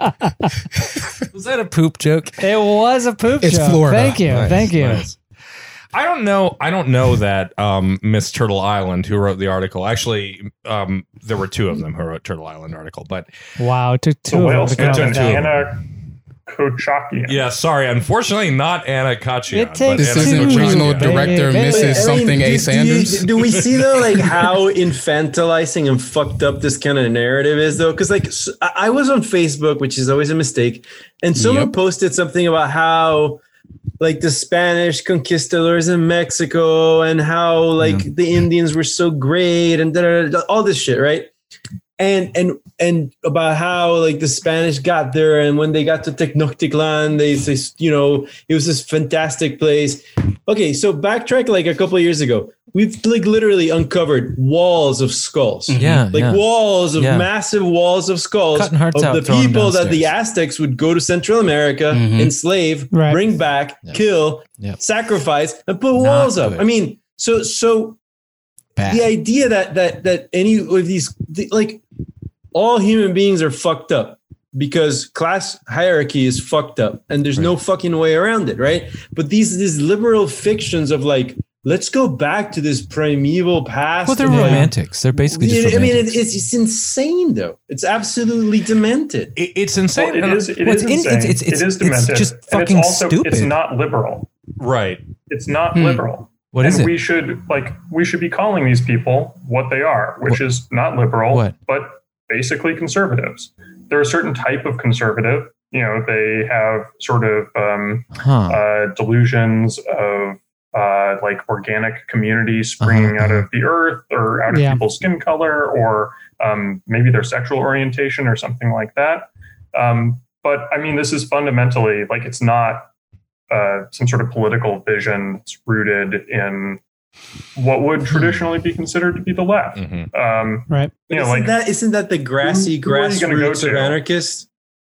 You're like right, What'd like isn't that like the grassy grassroots anarchist idea that like these sort of communities will sprout and then we will self-govern in these very small village almost sized things and you know I Well, mean, it could be that. It could be that, or it could be identitarians who are like, yeah, uh, politics should be organized like I don't know, like it is in Lebanon, where you have abolish like, the you know, police, implement official- a sectarian militia that will take the place of the police. And, And then you have Chaz, and you start assassinating children who've. they were Well, I'll be fine because I'll be back in Africa. They're, So so instead of getting so instead of getting nation state ethnic states, we'll get village ethnic states. yeah, well, it's ontological Something like tribalism. yeah. You guys missed the whole point. That's not for you to decide. you yeah, it's not for us to decide. right, right. Okay, so they're sick. Oh, You're blowing my mind with the idea that there really are conservatives, though. Well, that America. that that I- explains a lot actually, because it explains also their uh, you know their support, however tepid, for for collectivist economics, right? Like, um, because if if you view them as uh, as just unadulterated liberals, you have to explain why they support nominally, why they support Medicare for all and stuff like that, right? And you can view this as sort of like a Uh-huh. a a form of collectivist conservatism, just with sort of a different Mm-hmm. tribal valence, right? Yeah, that that is interesting because for so long I've sort of started to think that you know in North America because North America is the house, the capital. Well, Turtle actually, Island. labor built Turtle Island. Pardon me. Um, land, uh, land uh, Hmm. recognition, or whatever. I'm, But I'm holding whi- a burning which- sage leaf actually right now. The But- thing is the, the thing that's also like funny about that liberals, is I like thought. which tribe gets to decide what name we use for the landmass, Right. right? Yeah. Because there were there like two thousand tribes. Not to mention that here in Illinois, there are the Cahokia Mounds, and no one knows where the fuck they came from. That's right. We know the last tribe that lived there, but we don't know who made them. So, you know, they probably killed them all Right. and took their land at some Genocide. point. Genocide. I mean, fucking that, genocide. that's basically like what almost all war was like up until super recently. Is you went to the tribe that was near you, and if you could, you killed all the Fucking kill them. military age males, which would be like most oh, of and the the babies. Take the women. and you just uh, take the rest of them as slaves. Yeah. Or maybe you kill them if you don't feel like you need slaves. Oh, you killed all the males, even the male babies. I mean, going back to my, my mean, the babies the Old the Testament, you kill. dashed the, the male children's heads on the rocks. That's what you do. Oh, okay, so interesting. We do have conservatives in America, is what we're saying. I I I thought for so long that America's just liberals, left and right liberals. But Yeah, we do Maybe have that- conservatives except they're on the left. Maybe that is that fucking explains nuts. There we go. That's our gimmick. That's our that that that explains Game of Thrones probably. So why what? So why are they on the left, and what are the effects of this? they're on the left because that's the only way you can oppose the the the the hegemony of the status quo, right? Like the, it's the oppositional place to be. That's how you oppose daddy. Well, Yeah. no, it's not the only oppositional place to be because conservatives, like avowed conservatives, people who think that they're conservative, think that they're in opposition to the status quo too. Um, you know, like the conservatives will say all the time, the dominant culture, like you know, it's supporting uh, like all this crazy gender stuff, or Yeah. um, you know, like the LGBT agenda, that sort of thing. Um, and we are, you know, we're rebelling against this and opposing it um, conservatives, many of them think that, uh, like, you know, they're fighting for the little guy and opposing the Right. powers that be when Yeah. they oppose like abortion or something like that. Because you know, like, Yeah. what's m- more of a little guy than like Native uh, Americans. a fetus or whatever? I Well, think the point is uh, that they're all anti-democratic.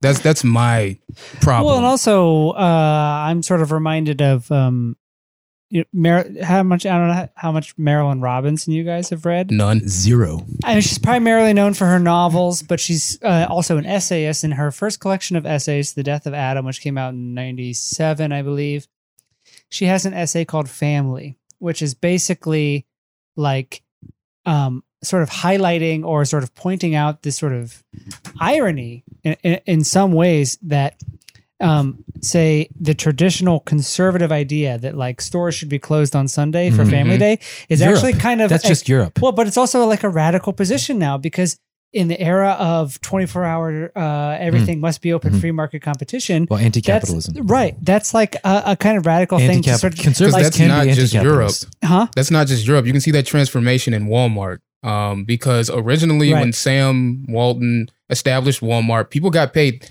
You got it was closed on Sunday first, and then when it was open on Sunday, you got paid three times. Then they lowered it to double. Then they lowered it to time and a half. Yeah. and now you get like you don't you don't get anything. Yeah, yeah, yeah, yeah. But it is just But- there. There is that irony that like um that conservative idea, like of like this is the day for families, Mhm. is ironically sort of weirdly But anti-capitalist. they're not they're not conservative. They're fascist. And here here's here's the difference. Okay. They don't want to return to the previous mode of production. They want to keep the mode of production, but go back to a s- diff- Right. to the same culture that we had Sure. prior to the changes in the mode of production. Right. That's Right, a right. fascist stance. yeah, of course. Right. It's not that a is- conservative stance. They're not saying deindustrialize everything. And no, no, no. They're saying, I want all the, the cultural industrialization changes to stay, but I want to have this press that didn't really fucking exist. But I Mhm. want to go back to that. So Mhm. it's like that, that again, Primal past. liberals, anarchists, they all just end in damn fascism. It's They just do. like a freaking stream that ends in the ocean. It's a pretty short, pretty short connection. But I think only a Marxist could see it that way because I think for a liberal, that's not a definition of fascism. I mean, for a liberal, a fascist is a is just a big fat meanie, basically. It's just what? Is I a can't big, hear you. Is a big meanie. I mean, what you're saying is fascism is uh, an attitude. So preserving capitalism and restoring culture. But I think for a lot of liberals, um, I mean, they wouldn't understand that. But fair enough. Um, why though? Why do these conservatives in America insist on calling themselves the left? Though, because some of them are happy to call themselves conservatives. So, I mean, there are uh, like historical reasons why this sort of mistake could be made, right? Um, I mean, you mentioned um, like stores being closed on Sundays, but you know, in Germany, um, when uh, in my favorite part of German history, when uh, the SPD was big and bad and uh, Marxist, um, you know, the SPD had their unions, right? But there were also conservative unions that religious workers would Yep. join and were run by the church slash the police. Um, and it's the same in Russia. Like Father Gapon is a person who shows up in Lenin's writings. He's like a, um, you know, he's a religious representative of the interests of the workers, right? Which is to, you know, like make more money, have fair wages, et cetera, et cetera. Um, and, you know, you could see, um, you know, you could see like uh, the legacy of kind of like post-Stalin Stalinism as a as a similar thing. It's society looking after uh, the working people, you know, fighting to make sure that they um, they kind of get their just shake uh, without ever doing what we were talking about earlier, which is like actually uprooting Right. the um, social structure that is sort of forcing everyone to uh, make these like highly uh, make decisions in highly suboptimal um, conditions. But why Um, must they deceive people, themselves People now else? look back at this and they go, "Oh, that's the left."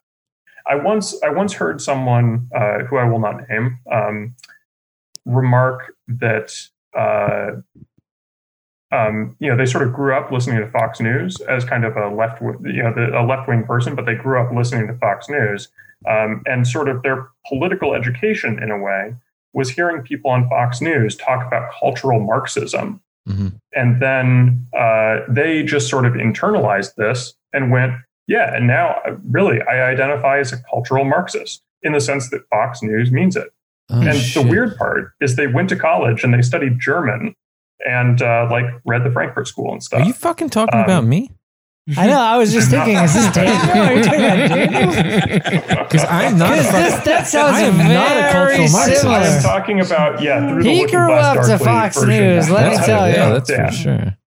But um, but yeah, people people do this. People go like, "Oh, the ah. Republicans really hate socialists. I hate the Republicans. Let's go figure mm-hmm. out what they think socialists are." yeah, And but they you know what? They're and they fucking look at what right. the Republicans Cultural think, Marxism like, sucks. Well, what is cultural Because it's Marxism? not. It, if this it's is not tangent? Cultural I mean, Marxism is just like 68. Academic bullshit where you're talking about art. I, I think Yeah, the but other, they're not. The cultural Marxism don't- has no talk Marxism. about art. it. Some of my friends do that. yeah. It's Yeah, there is no Marx. There's no actual I, Marxism. I think the, right? the yeah. other explanation for why these people Like they think they think Derrida is a cultural Marxist. Yeah, they okay, think they're Foucault idiots. is the They're cultural idiots. Marxist. They're Well, idiots. my- They're my- idiots. my They think question is Judith kind of- Butler is a I'm fucking sorry, Marxist. but Derrida's canceled for writing about being naked in But- front of his cat. That's right. But but there is cultural Marxism though. It's Marxism that's concerned primarily with culture. And Gramsci was that turn, even if he didn't mean it intentionally. Like, okay, he was writing he was writing in code because he was writing on smuggled paper in a prison and so Right. forth, and he used all these all these alternate jargon terms and stuff to get through the censor. But the effect is, and it's interesting to read, but the effect is when it comes out, you get this kind of Marxism, which is completely preoccupied with like habitus or whatever, you know, like the sort of mores and the practices and stuff. And it's so removed from economy that, I mean, it fostered a whole generation of people who said, yeah, we can just jettison political economy completely. So, So I would say, yeah, I sorry, would go say, ahead. and I think this is where I'm going to disagree, or where me and Daniel have butted heads in the past. That what is jettisoned isn't so much political economy as politics. Is the politics of Marxism doesn't really exist anymore, and people kind of just naturalize that.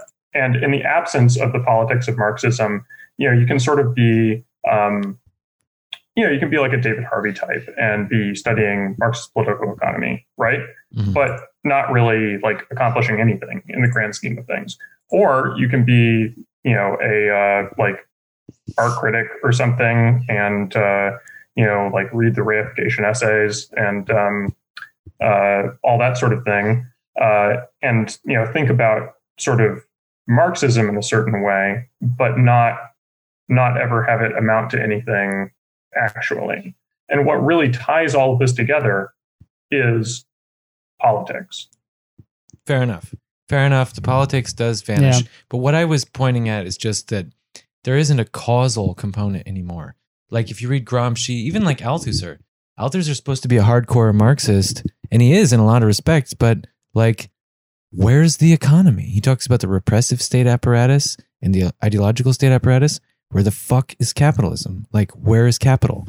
Like, Marx wrote like thousands of pages about none of that he wrote about economy and it's just not to be found and similarly He wrote, with- he wrote about culture too. Uh, uh, don't you yeah know? I yeah mean, yeah like, he, he wrote thousands I mean, thousands but- of pages But we we need like- we need we need you know it's like i mean it's, it's a metaphor but you know like buddhism for example is not just about the four noble truths right? They have a bunch of other stuff that they talk about. There's like buddhist art there's buddhist this and it's the same thing with marxist stuff right? There's got to be obviously at the core there's a whole issue about the commodity and production and economics etc but th- that has implications for culture too right? Because Sure, if we're saying if we, if we need to be able to analyze the culture we're in through the lens of this economic commodities issues, right? Like Mhm. commodity fetishism says a lot about our culture. sure again again fair enough fair enough but i think that the cultural marxist like the liberal thinks that culture is somehow autonomous like a liberal thinks that opinions are sort of autonomous freestanding ca- uncaused causes that can be accountable or responsible and i think uh, the cultural marxist thinks that you know we just look at culture and you know i mean fuck economics i mean you need some math for that that's a pain in the ass right let's just talk about art i mean it's lazy it's lazy But that that's just a you know I mean that's a mistake. Yes, you need to look at the economics and the material conditions to understand things, right? I mean that's granted. That's Marxist, but uh, and, and to think otherwise is a, is is a mistake. But I mean, but this is an axe to grind. I think that you have right this concern that we always have to be talking about the economic side of it. facts right? we do need to talk about facts okay so like i don't feel like we've actually hammered this down So the the the Radlibs are the left because they are the scum left on the beach after the the receding of the Bernie wave, right? So the Bernie wave carried a bunch of basically normal people into the proximity of the left, right? In in some way, right? And that's who all of the leftoids hated, in fact, the normal people. Yeah, they they switched they switched to to liking Bernie after he was kind of no longer viable. But a lot of the worst radlibs, even even in 2020, were supporting Elizabeth Warren, Mhm. right? And and sort of insisting that that you know Bernie would bring Even the wrong. Jacobin. I read recently Jacobin was criticizing Slavoj Žižek for not endorsing Hillary Clinton. It's like, what the fuck are you thinking? I don't know. I don't know Well. about that. I mean, but so I think fundamentally what happened was that you had this, you had something like a large popular mobilization behind Bernie in 2016. Um, that brought a l- huge amount of people into the proximity of left politics. Um, the vast majority of, of those people either never got engaged in any meaningful way or they got engaged and then kind of receded, dropped out in large part because this other group of people, the the rad libs and so forth, took over the institutions and drove them out. And so now the the wave is gone. It's just the f- the kind of crusty froth left on the beach with all the jetsam and shit. And that's all that's left of the Bernie mobilization is these people, right? Hmm. But previously, these people constituted a, a minority within a much larger coalition. It's just that they're the only ones who have kind of stuck around. So that's why the left is populated by conservatives right now. You think? I think so. I think I think it's like a middle class crust on top of a working class mobilization, and in the absence of the working class mobilization, with that having faded, now you've just got the crust left. So we've got the bathwater with no baby. Yeah. Interesting. Okay, and now finally, what are the effects? Like, what does this mean? Like, What are, what are you guys in class unity trying to do to kind of well, what are we trying to do to combat this the crustiness? you know, I, I think. mean- sorry, go ahead, Conrad. I think, and I've said this a few times before, um, but I think there's a lot of reason to believe that um, the opportunities that confront us within the next few years will not really have the same potential for um, you know recruitment, getting new members, et cetera, et cetera, that the opportunities the past four years had. yeah, Um, and this is going to be a really, really unsatisfying answer, and also one that sounds uh, dangerously similar to like insular sectarianism. But the the task for us going forward, I think, will be to figure out ways to still be productive, even in sort of this receding tide. Hmm. Um, where perhaps you know, speaking to Bernicrats isn't really going to be possible anymore. We're going to have to figure out ways to make ourselves better, and we're going to have to figure out ways that will position us to, you know, identify what are opportunities and what aren't opportunities in the future, and allow us to respond to them. so you're uh, basically saying when dark they times about. ahead. And that's uh, Well, and, and that's difficult too because you have to do that while also not burning out all Right. the people that you have, right? So, I- because it's very very easy when you're on the left, you can just be like, "All right, things seem bad right now, but I'm going to get to work. I'm going to make my phone calls. I'm going to knock on my Mhm. doors. I'm going to set up my campaigns. We're going to do this thing, and we're going to keep doing it. And you can do that for a long time, but it's um, it's pretty hard and uh, And I'm not getting any do. younger. attrition. I, I think you know I, I sort of disagree with with Conrad's prognosis, and I think a lot of it has to do with differences in the experience that we've had in different cities around the country. Right. So in Portland, That's almost certainly true. Right. In Portland, class unity has very much not taken off. And it's certainly not due to any fault in, in Conrad's, um, you know, uh, leadership. It's because I think Portland is a particularly hostile environment. First off, um, it's it's extremely subcultural as a city, from my understanding. I've never never been there, but that seems to be sort of the the gist that everyone agrees on. And also, I think there there is a kind of a, strategic difference here between what what you know uh, CU tried to do in Portland and a variety of other major cities, and what CU wound up doing in Chicago, um, which was in in a lot of other cities. There's this sort of, uh, and Conrad can correct me if if I'm mischaracterizing, but a sort of belief that if we're responsible and productive and we engage in good faith with the actually existing left, we can slowly convert people and eventually, you know, or, and this was, and Conrad's correct that initially my thought was, well, there's a kind of dark matter within the actually existing DSA that just doesn't show up to meetings and we can kind of recruit them, right?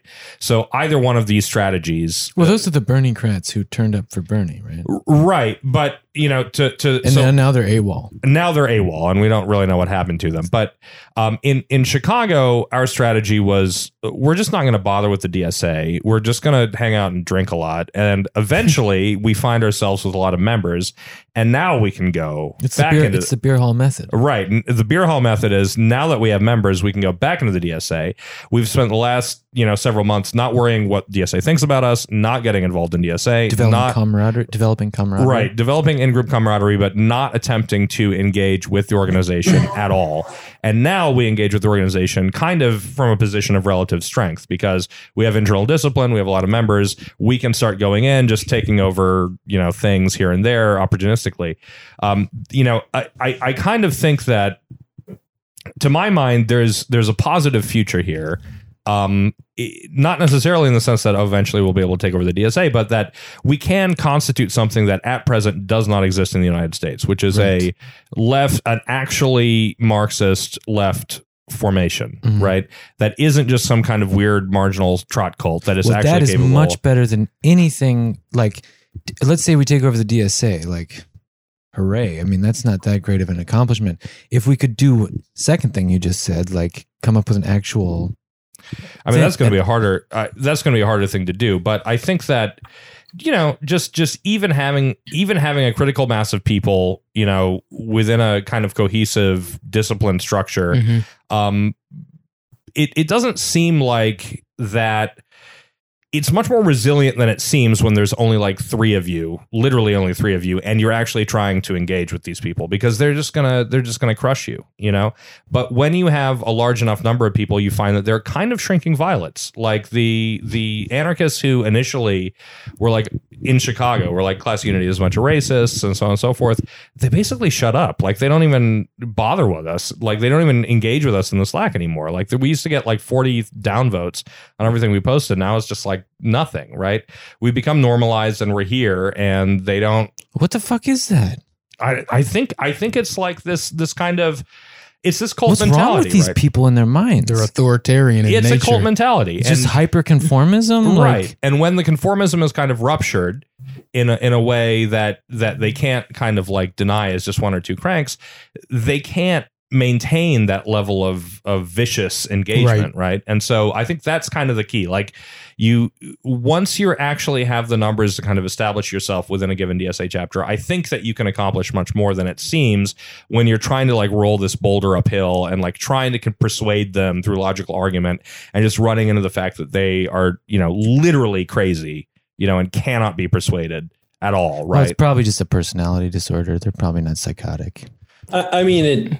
It's like you go to San Francisco and and this guy tells you, uh, uh, "I'm gender queer, polyamorous, you know, pansexual," Awesome. and you go, "Wait a minute, wait a minute. You've been with the same woman. You're a dude, and you've been with the same woman for 20 years, and you guys don't have sex outside of your marriage. Less awesome. You're just like a heterosexual dude Well, that's in, what a, I'm. in a monogamous relationship. No, you can't say that about me because you know.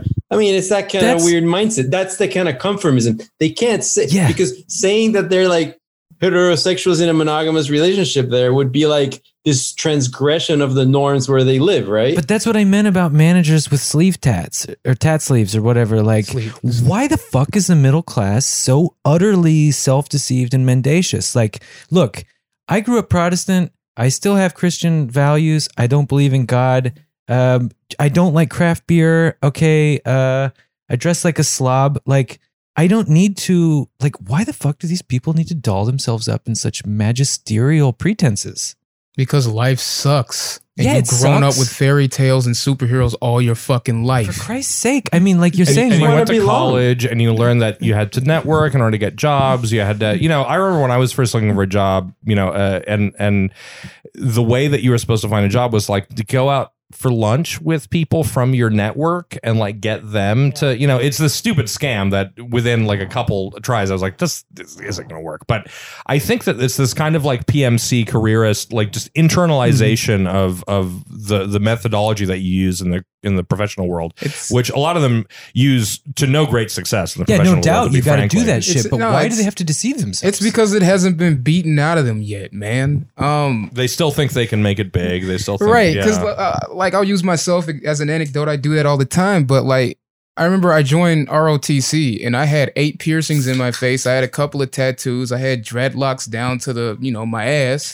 And you know everyone looks at me like, oh, this dude isn't gonna make it in the army, right? But then you go into or into the, the Air Force, and then you go in and like the military is good at breaking down your sense of self and becoming part of a collective. Even if you have to rationalize it by individualizing your place in that collective is I don't work for the institution, I protect my brothers at arms. That type of shit. Which you still you're still doing the bidding of the institution, you're still part of the collective, but you've rationalized it to an extent where you can be effective. That's all they give a shit about, right? Um so and then when you get out into the workforce, like society beats you over the head again that you're not an individual because your sole function in this system is to make money for your boss. That is, you are an individual. You really, really are. I don't want to be an individual anymore. Like I tell people this, there's a dude at work who would complain about um you know, I, I want to be relevant. This is a guy who's like 55. I just want to be relevant. And I was like, You're 55, bro. Like, there's be a relevant? beauty in being irrelevant. You don't have the burden of relevancy. You don't have to be up with the Joneses. You don't got to do this. Like I tell my little nephews all the time, they look up to me. I'm their old, I'm their uncle.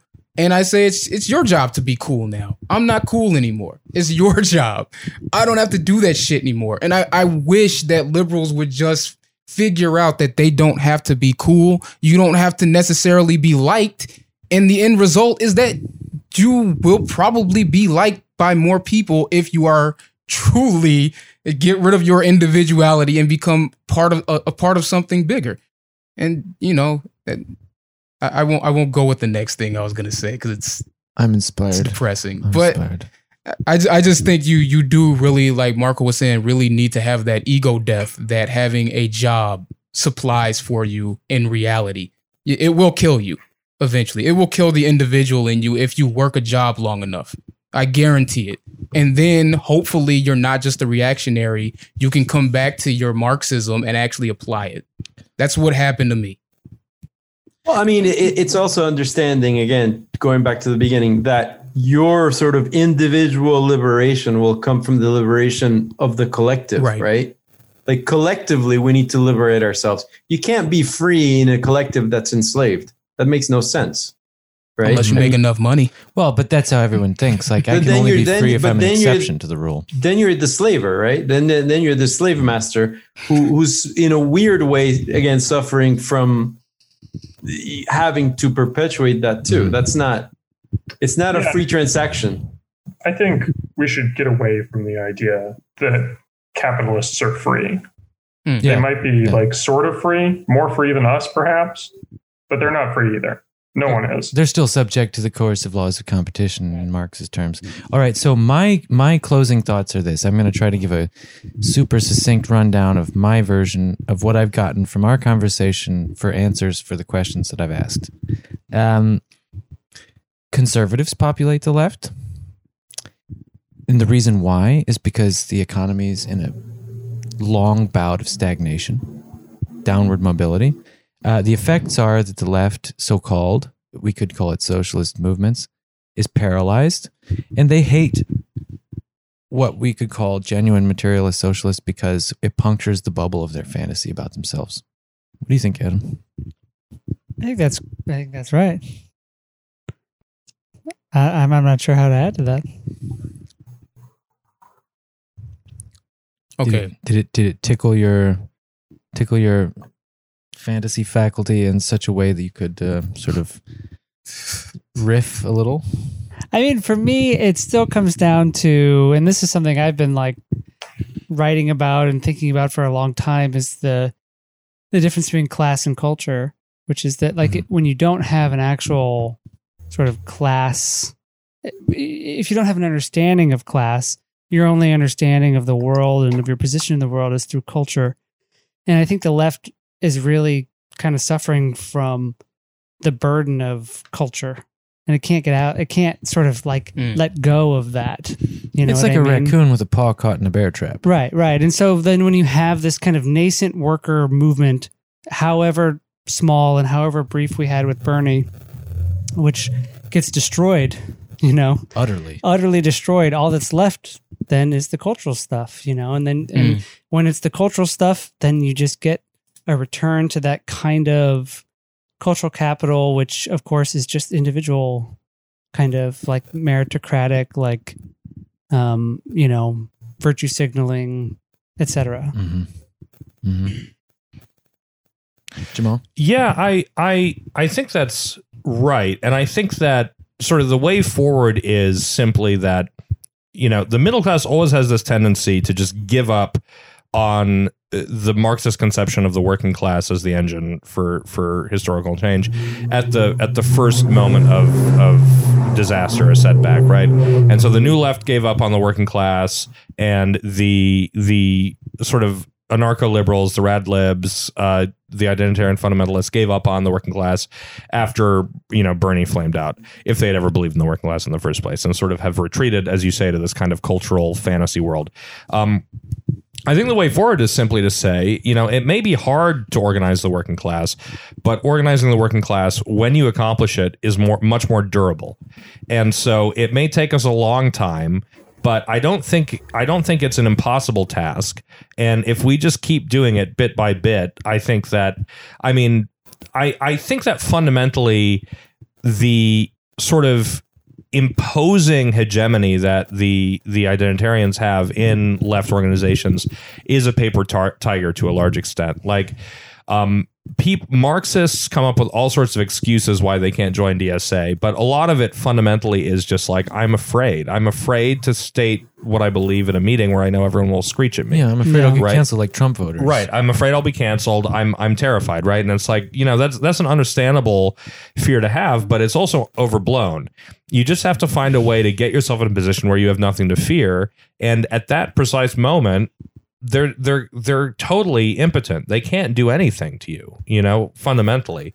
Um, and I think we're we're finding that now. We were very cautious when we ran in Chicago. We didn't publicize the names of our candidates. Some of our candidates, in infinite wisdom, didn't even bother to vote for themselves. You know, he might even be here. the One resume candidates may be speaks for present- itself. maybe present on this on this podcast. Um, but you know, so we were very ca- sort of cautious, and you know, it, we needn't have been so cautious. Yeah, cautious and yet fucking stormed it. Yeah, we did. A, I mean, we didn't storm. We didn't actually win. Let's be frank, but we did do a, a better job than than we were expecting. It was pretty good. We pretty good, and I think you know, and that was with us just not being public, with us basically hiding under a rock and kind of like surreptitiously voting for ourselves. When we kind of, you know, if we start to actually be public and actually say like, hey, here's our arguments, here's our slate, you know, come meet us at a mm-hmm. barbecue that we're going to host. Um, you know, it stands to reason that we're going to do better, right? We can't possibly do worse because literally the only people who voted for us in that last election were us. we, we didn't get any Yeah. votes from anyone else in the entire chapter. Well, you- so we literally can't do worse than that. So there you go. There is a caveat, right? Mm. You could have taught them how to organize because we won because they were disorganized. Well, that's what they so said, now, too. if they get their shit together, They're not going to get their shit together. I mean, these people, A they, bunch of hippies. I was looking for a silver lining in the organization. I hope they get their shit together. No, I, it's hilarious because the the people who had their shit together in Chicago, the Bread and Roses Caucus, who've run a Chicago chapter for years and years, um, they literally are evacuating the leadership races. They're not running at all. They've they've just surrendered. They're just like, oh, the the the radlibs are here and they're screeching at us, and we don't want to deal with it. We're just gonna not run anymore. So it's like, you know, you you see how internally fragile this entire this entire dynamic is when it's actually punctured to any extent. It starts to just fall apart. You know, um, and this That's is the happening. paper tiger. Right, it's the paper tiger. It's happening at the national level. Like the second largest caucus at the national level, the Collective Power Network, fell apart. No one really knows why. It just did. Right? It's like these these Well, it's because these people are just basically flaky. yeah, they're flaky, they're babies, and so on and so forth. But it's like that's a great opportunity. That's a phenomenal opportunity. You just have to kind of have have a little bit of you know like stick to itiveness, and you have to. I, I think the other fundamental thing is you can't pick your fight until you're ready to pick the fight. You know, because if you pick the fight and you wind up looking like an isolated, you know, sort of lone voice, the the conformist sort of um, um, phenomenon that obtains in these spaces is really going to work against you. But if you kind of show up out of nowhere as a, a relatively formidable force, you know, that conformist phenomenon doesn't obtain anymore. They that doesn't work on you, right? And they start to actually, you know, inevitably respect your presence. Um and and I think that you know the major city chapters are the hardest nuts to crack. In smaller chapters you know we've been having lots of members being like you know yeah everyone you know we've got tons of members getting elected in smaller chapters you know where where this kind of hot box you know sort of radlib shit isn't quite as prevalent. Um you know i don't know if we'll take over the dsa but i i am still positive that we could constitute something quite legitimate um, within it, and that that I think is better than you can say any other left formation has done. You know, in, Yeah, in quite a while. So we may as well just fucking do it. Well, you just read the principles. It's not madness. It's not magic. And then you come to an event and the people aren't crazy. They're actually quite friendly. Daddy's, you got any final thoughts? Oh, um, what I I'll, I'll be quick so we can get to Marco and Conrad. But um, I think what I learned is that um, since the rad libs and the anarchists are just down upstream from fascism, and we're going into fascism. If we're gonna go into fascism, let's just do it like Starship Troopers, um, where only the military are citizens, and you know it's just pretty much like a Fox News aesthetic, and and just like totally fucking badass. And we find some ali- was aliens to murder. It'll it'll be it'll be great. You know, Shit rocks. I think. Yeah, Marco. Um, so I I was thinking about I think it was Jamal who was talking about how like the the Bernicrats just sort of disappeared, right? Um, and I think it's actually because a lot of the Bernicrats are not truly like very political in the sort of everyday sense of that word. They're actually people who, in a way, are, are naive Marxists. They Okay. just they don't really know any of the theory or anything like that, but they care about bread and butter, material conditions issues. Mhm. And as soon as Bernie's out of the picture, those issues are no longer discussed. We go back to the sort of Ouroboros of identity politics and all that nonsense that exists as a way to not talk about material conditions. So they go, oh well, there's nothing there for me anymore, right? Mhm. Um, so that's kind of why they disappear as soon as as as soon as there's no leader or group or thing pushing forward actual changes to their life Mhm. they disappear because there's nothing there for them you know? Um and and i mean and this goes back all the way to like you know and i've talked about this ad nauseum. It goes back to the collapse of like actually existing socialist countries which is that's when the us says capitalism won everything else is bullshit you can only do capitalism the free market is god and so at that point, there was nothing left for the sort of social justice warriors that are rad libs to talk about other than culture. There's nothing left, right? You can't talk about class because capitalism won. So now you just got to hyper focus on on identity things, and they have been hyper focusing on that for decades. And the problem is, is that if you let's say you're doing a race, right, and you're just like blind, and it's just all white, black, white, black, white, black, and then like this Latinx person shows up, and you're like, whoa, you got you added a third category, and so. So they've been sort of doing this madness for decades, where They're all everything trying to outdo get each other.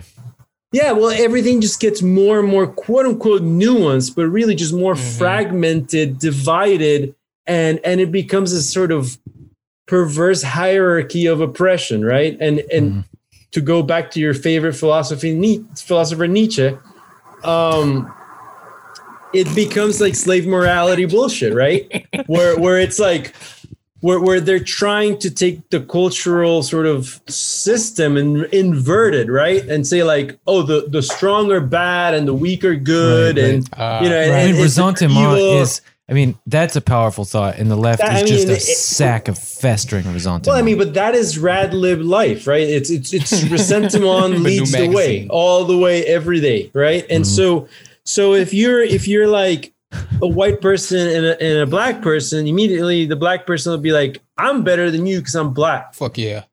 And then that might be the true. white, uh, but then the I white mean, are we person will go, jazz or what are we talking about? I was just thinking about myself and all of Then- you guys, but But let's say that let's say that the white person is a woman and the black person is a man. They should be like, person is a no, because I'm a Is she a woman. and, Karen? then, and then they'll start playing like Magic the yes, she is Gathering of identity culture, you know, identity politics. It's like, well, I have my, you know, my my black card. Now I have my woman card. Well, I have my LGBT card. I got my well, I have Pokemon, it. Motherfucker. You know, and, and well, it beca- even yeah, keep going. this game of like who is most oppressed becomes who is most righteous and most bestest and that's that's the game we've been playing because Yeah. and and there's no way you're gonna get the standard Bernicrat who's not pmc Right. to join in that they're like Who that is doesn't wanna be asinine it doesn't change my life fuck this What's i'm out point? Right. what's I the point they- of this they- nonsense They turn out for class politics, and I totally take your point that, um, in a certain way, the the rad lib is basically like has accepted the assumption of the end of history. The class is off limits. They're like McCarthyites in a way, like Hmm. hyper conformist. You know, I mean, they seem like they'd be the opposite of a McCarthyite because they would probably say jingoism is bad, but they're but they're so like Mm, Not necessarily. it's Well, it's, it- it's like McCarthyism. Sort of an inverted jingoism. Yeah, Like anti-Americanism is uh, the most American thing you can possibly do. We Yes. it. You Well, find that I in mean- Germany a lot. Like the good German complains about Germans.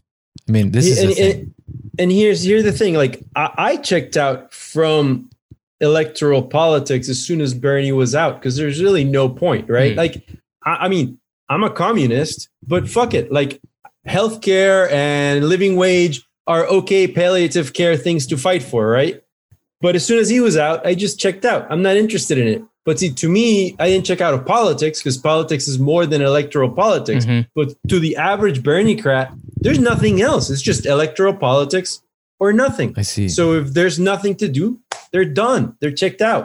Marco, and you're not going to see them until someone shows up Marco, why don't Anyway. you join Class Unity, bitch? i'm not joining anything Fucking join it. We got people in LA. you LA. think you you you're a beautiful soul, Marco. You got to get in here. Get, I get am your get your done. pristine hands dirty. i am See, done uh, unlike Marco, I Bernie lost and I uh, stopped paying attention to electoral politics, except for our beautiful, perfect former president, Donald Trump. and despite the fact, despite the fact that I didn't vote in this election, and on the on the night before election day, looking at his Twitter account, seeing the video of him dancing to YMCA at all of his It was rallies, pretty damn good. Absolutely brilliant. and just going like you know we live in like authoritarian world right and you can either be one of these people who like runs out into the street in portland and gets in a fight with the cops and submits to authority that way or Mm. you can be the person who just goes like donald trump is the most beautiful funny and objectively best president Yeah, that he is. america has had He's the, since he's the perfect Lincoln. expression of America. I mean, America is a retarded asshole factory. That's what it is. and and you just gotta like lose yourself in the beautiful um President the beautiful miasma uh that is that is maga but unfortunately uh, the state of Oregon doesn't let you register on the same day as you vote. So, All I well, I'm not going to let you end on that note. Why don't you log us off with some final words? What what what's what's your oh, your your what's your moment of zen? To put it in that oh, what's my moment of zen? idiom. Oh, It's a Daily Show, right? I don't know. I think uh, what Jamal said was maybe uh, a little bit inspiring. Like it might not be that hard to uh, take over DSA. So, you know, why not give it a shot? But if we don't accomplish that, at least we can be the people who like at least put our hands up and say like why we think this happened. Um, because no one else is going to do that, right? Yeah. Like no one else in DSA is going to have a conversation where they try to explain why the left is the way that it is. Um, they're just going to go and do what they always do. Move on to an NGO job.